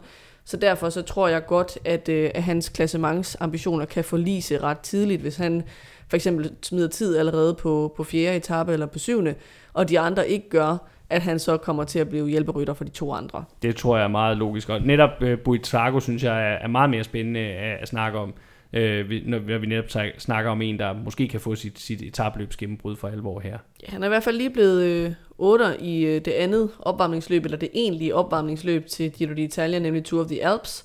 Øh, og så blev han nummer 3 i Liège øh, bagefter, så han ligner en mand, der ligesom er i opadgående mm. form, og måske har timet den øh, rimelig godt. Mm. Han er kun 23, øh, så der er noget udviklingspotentiale der. Han blev faktisk nummer 12 i Giroen sidste år i en meget ung alder, så han mm. har også vist det her med, at han har stabiliteten til at kunne køre løb hen over tre uger. Mm. Øh, han er nok løjtnant mere til at starte med, fordi jeg går ud fra, at Jack Hague er den egentlige kaptajn mm. på holdet. Men jeg tror, han er sådan en, de vil prøve at holde inde, så han får muligheden for at køre sin egen chance. Han var jo heller ikke nummer et sidste år. Der havde de også en anden, en anden mand på holdkortet. Jeg kan ikke huske, om det var lige nu, men en, der sluttede i top 10, og så blev Boitago altså nummer 12. Så, så det, det tror det kunne godt være samme taktik, øh, de kører med i år. Det kunne jeg sagtens forestille mig. En anden øh, ung mand, der viste sig godt frem i netop Tour of the Alps, som vi lige snakker om, det var øh, østriske Felix Gall fra AG2R, der blev nummer 9 i Tour of the Alps. Det der bare lidt er med ham, det var, er, at han kørte også rigtig fint i Tour of the Alps øh, sidste år. Det skal jo lige sige, det er jo et løb, der køres i den her Trentino, Sydtyrol region i Italien, der er på grænsen til, til Østrig. Øh, så der føler han sig åbenbart rigtig godt tilpas, men det er jo ikke helt så stærkt et startfelt, som det der er i Gion, også fordi det ikke er et World Tour løb, så der er nogle hold og nogle favoritter, der slet ikke øh, prioriterer det her løb, eller ikke er til start i det her løb. Og sidste år, der havde han også et rimelig godt resultat, sådan som jeg husker det, i Alps lige en Gion, og så slog han ikke rigtig til, mm, da vi nåede ja. til, til den italienske hovedforestilling. Ja, jeg tror ikke, øh, vi ser Gall slå til på den helt store scene heller i år. Øhm, selvfølgelig skal man aldrig sige aldrig, men øh, det vil overraske mig. Jeg skal se det, før jeg tror det. Lige for at vende tilbage til det der med, hvordan øh, Bahrain kørte løbet mm. sidste år, så havde de faktisk øh, både øh, Landa og Bilbao i, øh, i toppen af top 10, mm. og så ud over det også Buitrago øh, ja. på 12. pladsen. Så det er jo også et hold, kan man sige, hvor der er plads til, at der er mange, der kører efter deres egen chance, øh, mm. i stedet for at man bare lægger alle æg i en kur. Det mås- kan man så godt diskutere taktikken i det, om ikke det er bedre at få en mand til at vinde. Øh, det er måske også anerkendelsen af, at der ikke er nogen af dem, der for ja. alvor kan vinde. Det er så, måske det, ja. derfor, man gør det på den måde. Øh, en anden, man kan fremhæve af unge, det er Ilan van Wilder, som kører mm. for Quickstep. Han er egentlig en interessant nok ung, øh, mulig etabeløbsrytter i sig selv, øh, men han står jo i Remco Evenepoels tjeneste her i Giroen, så jeg tror ikke, vi skal regne med at se ham i andet end en hjælperrolle. Nej, øhm, det, det skulle være, hvis uh, Evenepoel står på hovedet ud over sin enkelt startcykel på første etape, og ja. så får lov at være ja, det øh, sekundant. Være det håber vi ikke sker. Øh, Vilder bliver hjælperytter, øh, ja, ligesom, vi med. Ligesom øh, mange af de andre, de har jo øh, virkelig fået sammensat her faktisk et, et sådan rimelig stærkt etabeløbshold, Quickstep med øh, Fausto Masnada, Jan Hirt, Josef Cerni, øh, Mattia Catania. Altså det er jo folk, der... Mm. Selvfølgelig ingen af dem kan vinde Dion, men det er jo folk, der, der er hederlige klassementsrytter alle sammen, der skal hjælpe øh, Evenepoel i, i det her løb. Men øh, øh de alle sammen, inklusive Van der kommer med al sandsynlighed til at være, være hjælperytter, medmindre der sker uheld, som vi mm. håber på. Jeg synes også, vi lige skal nævne, at Healy stiller op. Ja. Øhm, det er selvfølgelig nok ikke som klassements navn, vel, men øhm, som en, der kunne gå i udbrud, hvis formen stadig er der. Så vil jeg også gerne nævne... Måske også en mand til mellemetapperne. Øh, kunne godt være. Ja. Eller, bortset fra han så han ikke er jo ikke hurtig, så Nej. det skal være et udbrud. ja. øhm, Tesfazion måske i en fri rolle, øh, fordi at Trek jo ikke har nogen øh, store bjergstjerner med, udover den aldrende Molema. Øh, Chikone er jo desværre ikke til start alligevel på grund af covid. Mm. Øhm, så det må umiddelbart betyde, at sådan en ung rytter som Tesfazion kan få noget frihed til for eksempel at gå i nogle bjergudbrud mm. og forsøge at køre en etappesejr hjem. Mm. Så er der også den uh, unge Fedorov, øhm, som er, er han kazak selv? Kommer fra Astana. Ja, han, øh, han er øh, han er øh, han er kazak. Øh, Øhm. Jeg skal så sige, nu sidder jeg lige og kigger på øh, på deres øh, sidste holdkort her, og der er han faktisk blevet pillet Nej, af han er blevet pillet af, Fedorov. Og det, det er noget, der er sket i dag, fordi ja, Ja, jeg sad og kiggede okay. på ham tidligere i dag, så det er sket lige nærmest inden vi gik i studiet, så ja. Der var et talent færre. der var et forventet færre også eventuelt at sætte på sit managerhold, så desværre U23 Jeg, skulle verdensmesteren sige, er jeg ikke... vil gerne nævne alligevel, at han har vundet U23 Ja. sidste år, og det var derfor, han var Ja, værd at fremhæve. Han øh, må have sin øh, Giro øh, til gode til en anden god gang. Ja. Øh, I stedet kan vi måske pege på øh, et øh, måske lidt usandsynligt bud på en overraskelse, øh, Mm. Ruben Thompson, øh, som jeg vist fik talt meget øh, varmt om øh, i sæsonoptakterne. Ja. Han er et af de her FDJ-talenter, hvor talentet bare ikke helt har åbenbaret sig endnu, men han er stadig et talent, der bare ikke har foldet sig ud endnu. Øhm, sidste tjekket stod han på startlisten. Og det gør han også Det stadigvæk, kunne da være, at han skulle en ja. tur i udbrud, eller sådan et eller andet. ja. Fordi de har jo ikke øhm, de vilde planer øh, Nej. ellers, FDJ-holdet. Nej. Øh, og, og hvis jeg så lige øh, må spille ind med en, som øh, er på startlisten, og som, øh, men som vi ikke lige har fået taget med i manuskriptet, så synes jeg faktisk godt lige, man kan nævne øh, norske Alexander Lignesund øh, fra Team DSM. Og grunden til, at jeg godt lige vil nævne ham, det er, fordi DSM kommer også lidt med sådan et hold, hvor man kan sige, det er lidt svært at se, hvad skal deres... Altså, de har Dainese til spurterne, men ellers er det sådan lidt, hvad, hvad skal deres øh, prioritet her være? De har også ham Van Huke, som tidligere har kørt godt i... Øh, i øh, sådan semi-godt i Grand Tours, men, men Lignesund er jo det her norske etabeløbstalent, der kun er 23. Øh, altså, han mangler selvfølgelig at lave det helt store øh, klassementsresultat på World Tour niveau. Han har gjort det godt på hjemmebane i Arctic Race of Norway og den slags ting tidligere. Men øh, jeg kunne bare godt se for mig, at, øh, at det måske var her, vi ser noget øh, for ham øh, første gang. Det, det kunne i hvert fald være et bud. Nu er jo dem her, vi snakker om, der ikke er blevet stjerner nu. Han er kun 23, så måske er det her, at, at han Øh, altså jeg vil sige, hvis han kører en, en, en sådan top 15 eller sådan noget, så vil det da også pege i retning af, at han er ved at ramme øh, Mm. et eller andet. Og igen, han får nok en helt fri rolle til det, fordi DSM har ikke, hvis det er det, han vil, fordi DSM har ikke rigtig nogen prioriteter til det samlede klassement i udgangspunktet. Øh, men øh, det kan selvfølgelig også være Van Huke, der bliver den, øh, den klassementsfokuserede mand på, på det hold. Men i det hele taget, må vi sige, det er jo lidt ærgerligt, at, at, at for eksempel sådan en som Jorgensen, som vi lige har talt om, øh, øh Movistar, øh, at han ikke er til start. Altså han gjorde det jo rigtig flot her i Romandiet, og har haft et rigtig flot forår, og øh, ja, altså det kunne have været spændende at se ham fortsætte her i, i Gion, men i det hele taget må vi bare sige, Movistar, de, de kommer med et hold, der indikerer, de er virkelig kommet for at spurt, øh, køre spurter for Gaviria, og ikke ret meget andet. Det er helt underligt at se et, et Movistar-hold i en Grand Tour, hvor der ikke er, øh, noget, der bare ligner en klasse mange øh, på. Der er ingen Sosa, der er ingen, øh, øh, ja, øh, selvfølgelig ingen Mars, han skal køre turen og, og Vueltaen, så, så det er som det plejer at være. Øh, og ja, vel hvad er der jo ikke mere, men, men det er bare, det, det er helt specielt at se et Movistar-hold uden, uden nævneværdig klassements øh, mand Ja, på det virker starten. som om, at de simpelthen bare har valgt at nedprioritere Gio'en fuldstændig. Ja, og et eller andet skal man jo nedprioritere, hvis ikke man har en trup, der som helhed er god nok til at kunne køre godt over hele sæsonen. Og det har Movistar ikke lige nu. Og de har jo gjort det godt i klassikerne og i uetabløbene her i foråret, så det, øh, det, det er nok bare prioriteten for deres, øh, deres side lige nu. Det var øh, dem, der måske kan bryde igennem. Så vil vi vende os mod det, som er hovedfokus, må vi sige, og det er dem, der er favoritterne, når det drejer sig om det samlede klassement og den samlede sejr. Og det kan godt være, at der er mange derude, og det kommer jeg også til at sige senere, der ser frem mod den her Vingegaard Pogacar-duel, som vi får forhåbentlig i turen senere på året. Men jeg synes jo, at der er lagt op til en lige så stor duel her i Dion i virkeligheden. Ja, Roglic vs. Evenepoel, det skal også nok blive et showdown uden lige. Øh, og to af de store hold, Jumbo og Quickstep, imod hinanden. Mm. Mm.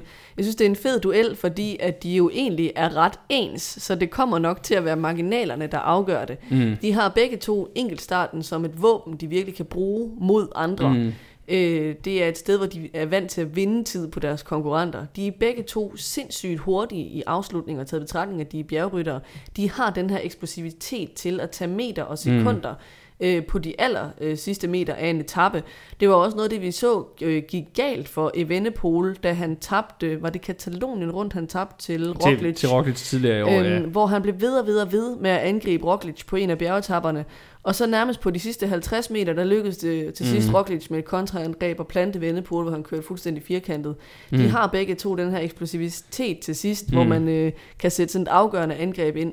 Og der er jo flere, som vi også talte om, da vi gennemgik ruten, der er jo flere af de her afslutninger i Gion i år, især nogle af de første, der kommer er ud af, som er på, sådan, ja. på, på lige præcis den, den type der, lige præcis den type afslutning. Øhm, Roglic, øhm, han har jo bare været on fire efter sin tilbagekomst til feltet. Han var fuldstændig alt dominerende i Tirreno. Han lykkedes jo som nævnt også med at slå Evenepoel i Katalonien. Mm.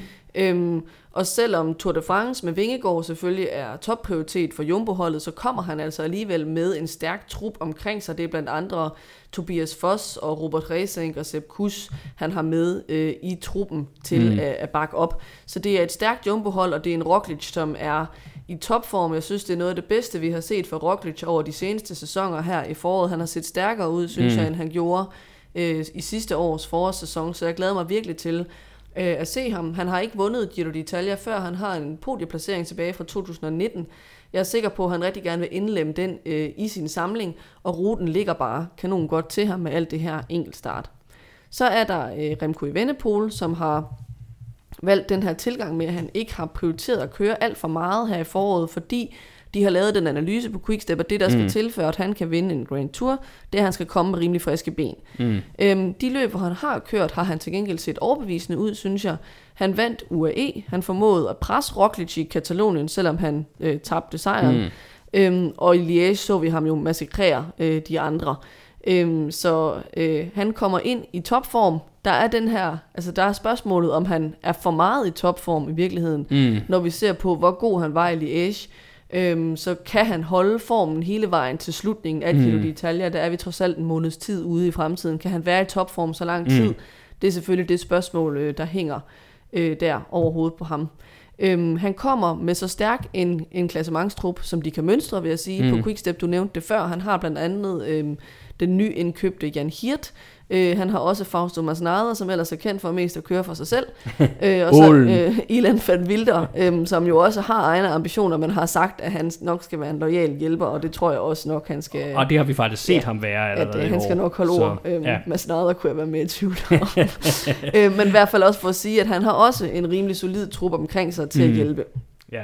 Det er de to, der er topfavoritterne. Jeg synes, det er meget svært at pege på, hvem der er mest favorit. Altså, jeg vil nok pege på Roglic som marginalt større favorit, mm. fordi han har den mængde erfaring, han har. Mm. Øh, vi har set ham vinde tre øh, Vuelta i Spanien. Han var tæt på igen sidste år, hvor han så godt nok han havde smidt tid til Vendepol, mm. men han var stadig rigtig godt med, da han væltede. Mm. Øhm, vi ved, at han, han kan vinde Grand Tours. Mm. Mm. Roglic og holdet øh, kan.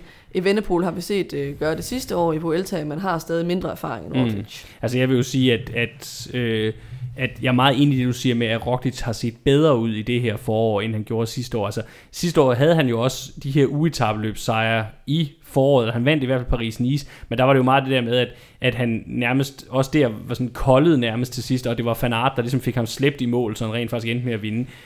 I år har han jo set mega overbevisende ud. Det har ikke været, han har ikke har sådan nødvendigvis skulle have ret meget hjælp af sine holdkammerater. Han har klaret det selv, og har bare set vanvittigt stærk ud. Så, øh, så, så Roglic har været vanvittigt imponerende, og, øh, og altså, er nok den favorit døn, hvis man skal pege på en på papiret.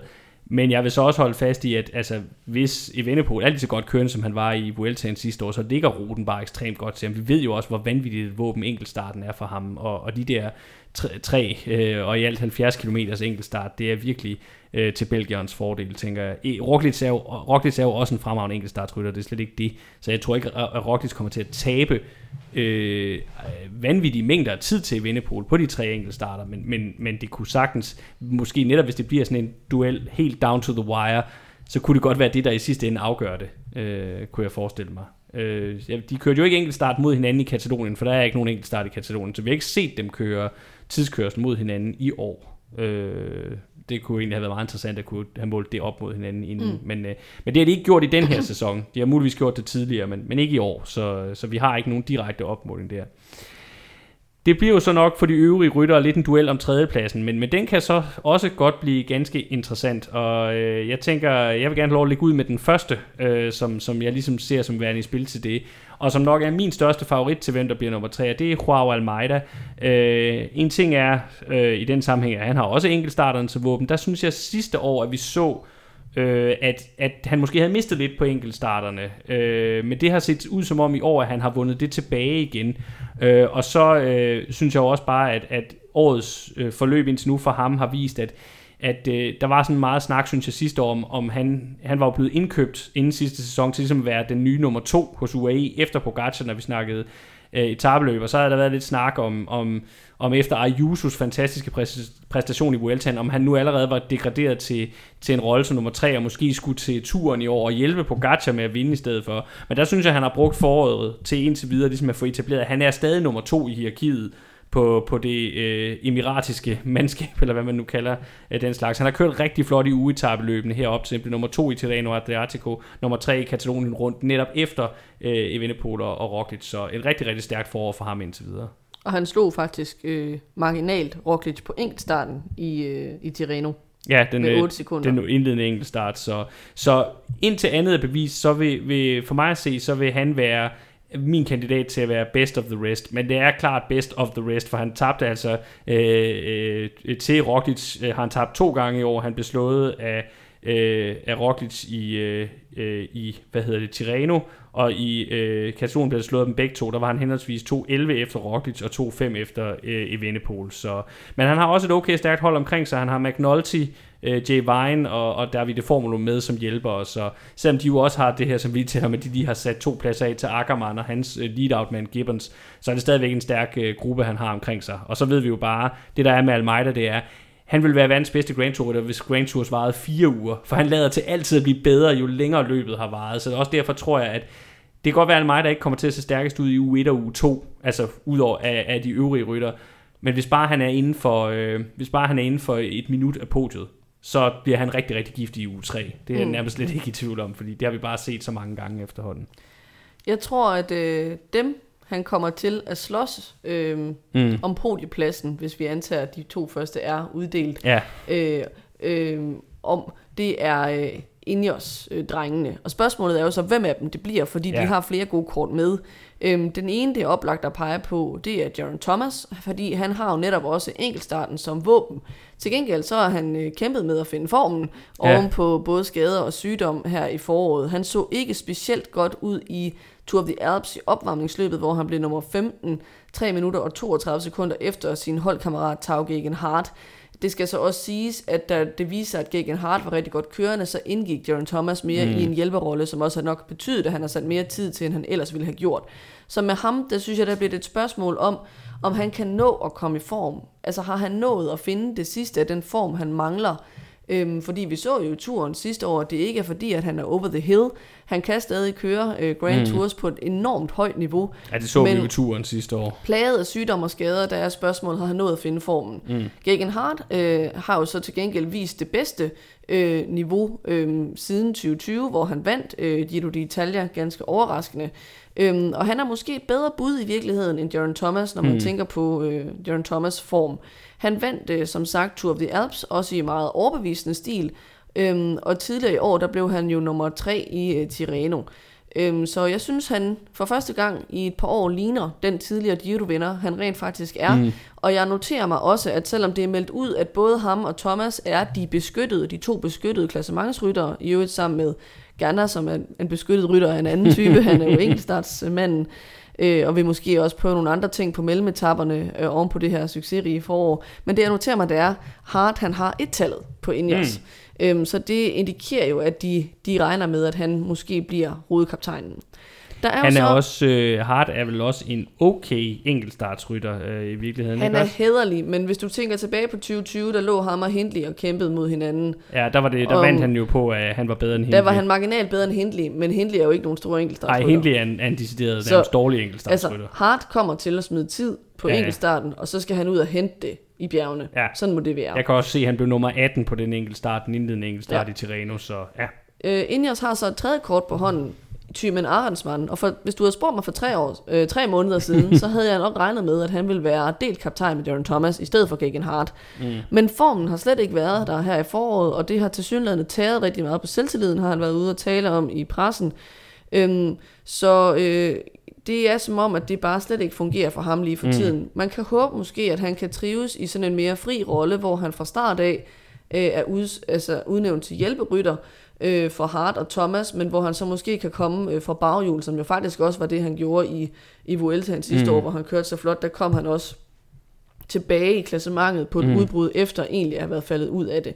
Øhm, det kunne være fedt, synes jeg, at se en Thyman Arnsmann tilbage på toppen, fordi det er lidt synd, at, øh, mm. at han til synligheden er knækket helt mentalt oven på den her øh, manglende form. Men øhm, bedste bud fra Ineos må nok være Hart, og så sekundært Darren Thomas. Det er jeg meget enig i.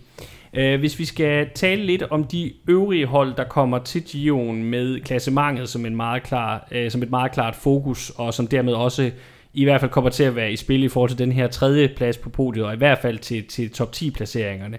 Øh, så synes jeg, at det første hold, der er relevant at hive frem, det er øh, Bahrain der har vi jo allerede talt om de to unge ryttere, Boitago og Gino Mater, men de har også et par mere erfarne herrer til start. Der kan vi jo nævne først og fremmest øh, Jack Hake, som jeg tænker bliver deres øh, primære mand. Det tror jeg ikke, der kan være nogen øh, tvivl om.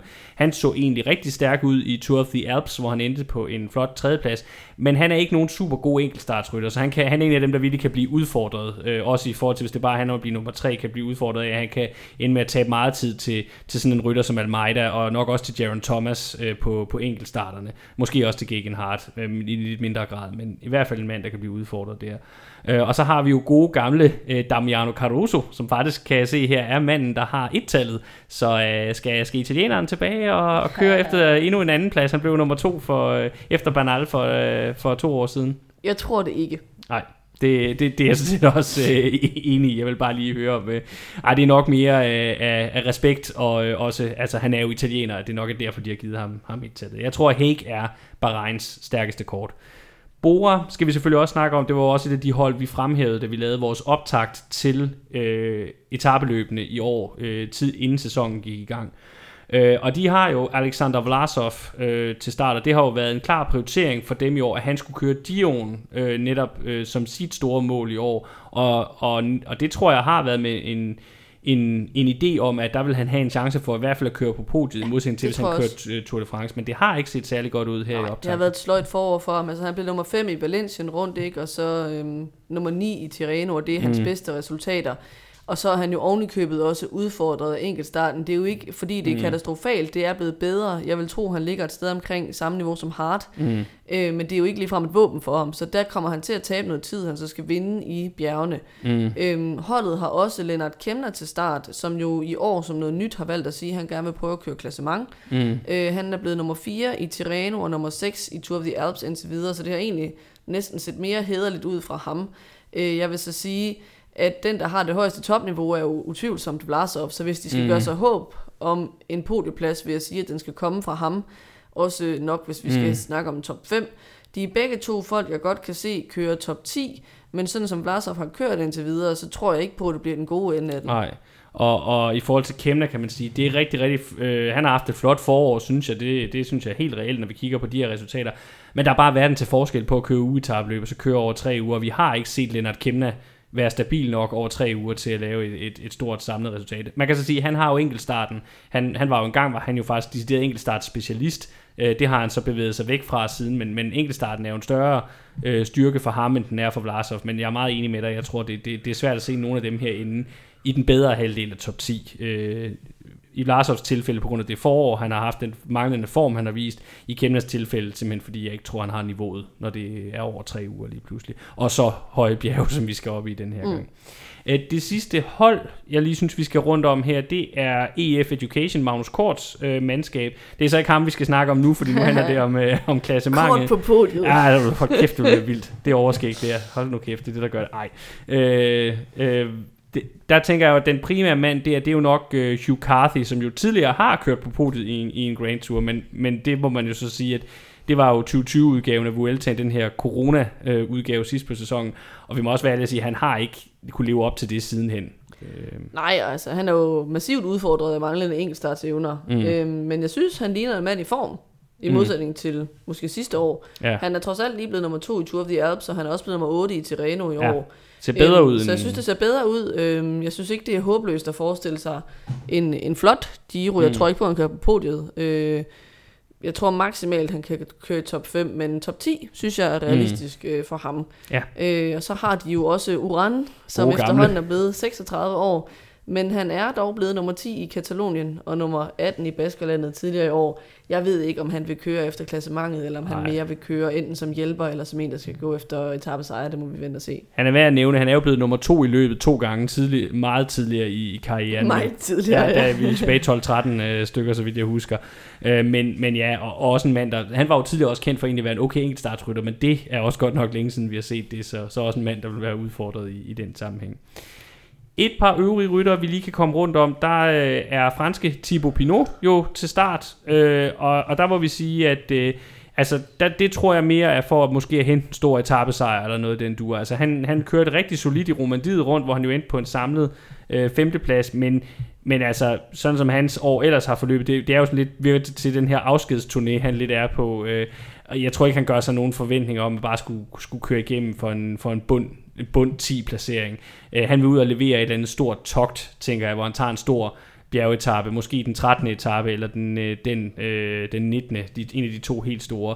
Øh, måske sekundært en bjergtrøje, hvis vi skulle snakke om, om den også. Det, det er sådan umiddelbart mine, mine forventninger til Pinot. Jeg ved ikke, om mm. du har et, øh, har et indsigt på det. Yes. Øhm, og så er der jo feltets øh, ældste rytter. God gamle do- Domenico Pozzovivo. God gamle Dr. stiller han Potts. op for Israel-holdet.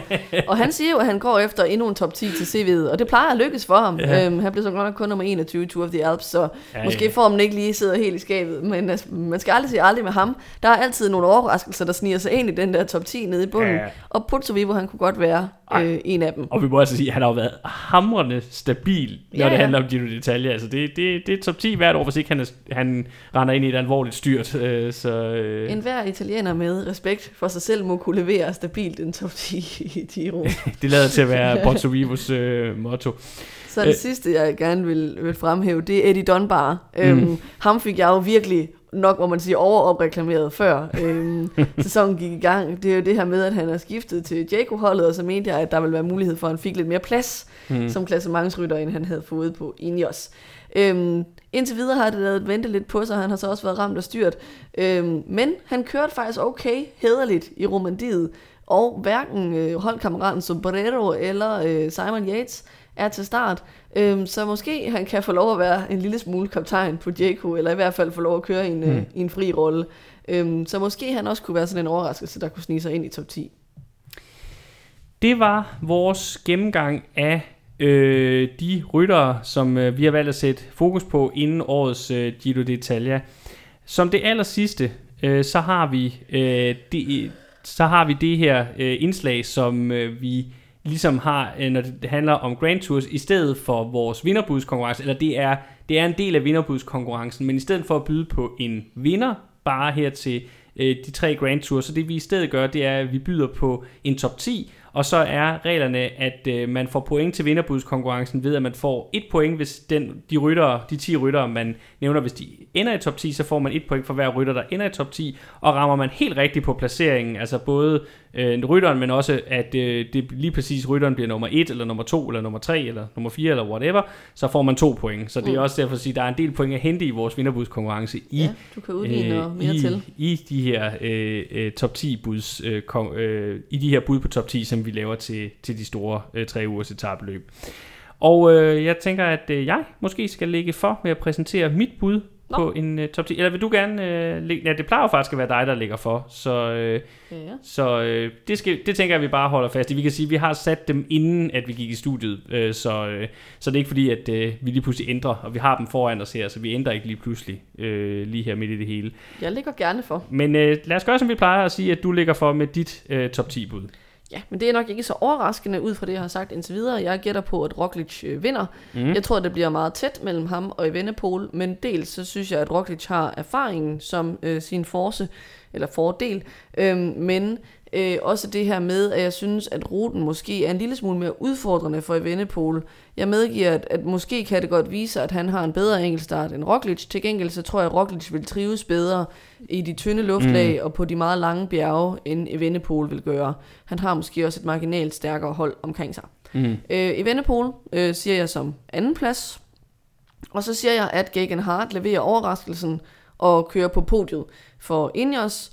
Øhm, og det vil så også sige, at jeg dermed mener, at han vil køre så godt i bjergene, at han kommer til at kunne hente øh, noget af det tabte fra enkeltstarterne ind på ryttere, som for eksempel Almeida og Jaron Thomas. Jeg tror, at Almeida bliver nummer 4, øh, næsten best of the rest. øh, så har jeg sat Jack Hague som nummer 5, øh, bedste fra Bahrain. Øh, så har jeg sat Jaron Thomas som nummer 6. Øh, jeg har før gjort det her med at have flere mand i top 10, mm. så det tror jeg ikke er helt urealistisk. Men jeg tror, at, øh, at han ikke kommer til at ramme formen i tide til at kunne køre med om podiepladsen. Mm. Så har jeg sagt, at Vlasov bliver nummer 7, fordi jeg synes tidligere, vi har set, at han egentlig i Grand Tours har et relativt højt bundniveau. Altså sidste år lykkedes det ham jo at køre mm. sig op på en, var det en femteplads i turen fra en fuldstændig håbløs placering efter mm. styrt og sygdom og alt muligt tidligt i løbet. Øhm, så jeg tror på, at han finder benene undervejs i løbet og kører sig op. Carthy har jeg sat på en solid 8. plads, lidt af sidste års præstation. så siger jeg, at den unge Buitrago øh, forbedrer sig en lille smule øh, og bliver nummer 9, og at Kemna lige akkurat sniger sig ind i top 10. Rigtig, rigtig spændende. Jeg kan allerede nu afsløre, at, at vi er meget enige øh, den her gang, øh, så, øh, okay. så det bliver... Øh, så det bliver, der kommer, øh, det kommer til nok at ikke at, altså, at, at, gøre så meget forskel på stillingen i vinderbudskonkurrencen efterfølgende. Jeg skal sige, at jeg er meget, meget tvivl om, hvem der vinder det her løb. Og, og øh, det kan godt være, nu, nu bliver det her det bliver min top 10 her i, i podcasten. Det kan godt være, at jeg ender med øh, personligt at skifte mening, inden løbet øh, går i gang. Men det er det her, jeg går med lige nu.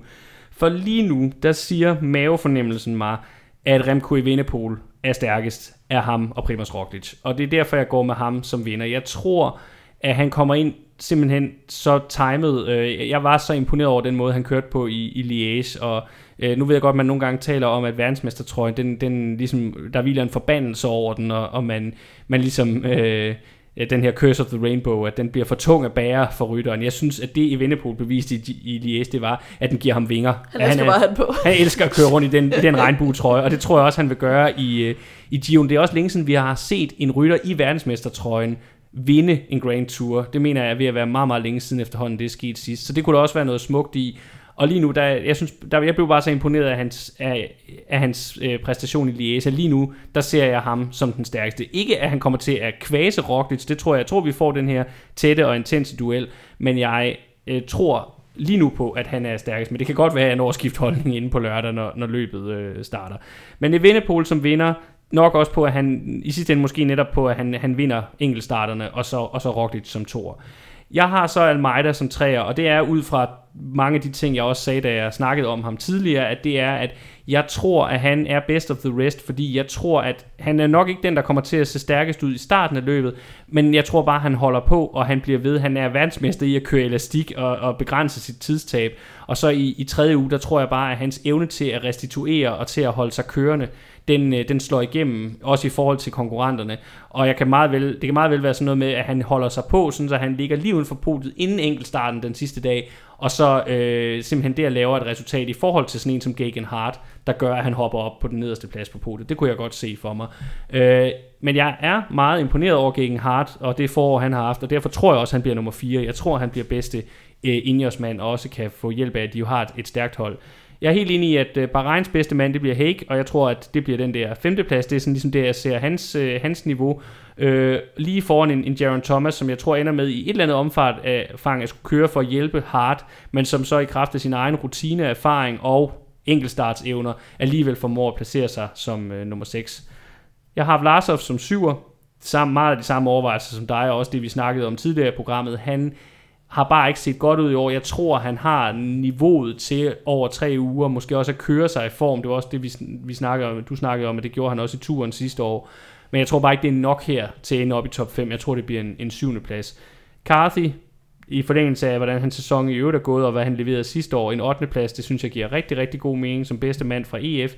Så holder jeg på, at god gamle Pozzo, han står, Dr. Potts, han står ved uh, sit ord, og han nupper endnu en, en top 10 placering i, uh, i de detaljer, kører lige ind som, som nummer 9 her, og simpelthen på rutinen, altså der tror jeg bare, han har en fordel i forhold til nogle af, af de andre, nogle af de unge ryttere, vi taler om, og en af dem, det er så uh, Buitrago, som jeg så har så, som tier uh, i, i, og sidste mand på min uh, top 10 her til. Jeg tror, det er den mest uh, ens top 10, vi har gættet på. Det tror jeg også. lige kan se, så har vi Altså 5., 6., 7. og 8. pladsen er helt ens. Mm. Og den eneste forskel, altså sådan, hvis man ser på, hvem der er i vores top 10, mm. det er Porto Vivo i forhold til Kemna. Ja. Øhm, så det er jo umiddelbart en fordel for mig, kan man sige. Ja, det er fordi det. At så er der grænser for, hvor mange point jeg kan tabe. Men som sagt, vi har sat de, lavet de her top 10'er uafhængigt ja. af, af hinanden. Og, øh, Ja, vi så, har rækkefølgen forskellige Ja. top 4, så det vil Ja. sige, at der vil du kunne hente nogle point på mig. Ja, men, øh, men øh, uanset hvad, så, så viser det jo også bare, at vi har et meget klart billede af, hvem det er, vi tror på i den her øh, Giro d'Italia begge to, og det, det er meget ens. Så det er jo,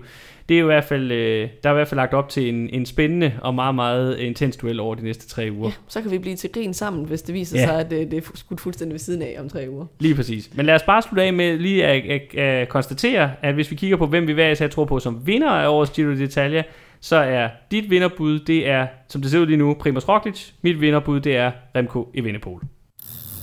Selvom at turen og den nye duel mellem Vingård og Pogacar for mange er cykelsæsonen 2023's helt store højdepunkt, så har vi her øh, i det røde felt en fornemmelse af, at årets Giro og kampen mellem Roglic og Evenepoel kan blive mindst lige så spændende.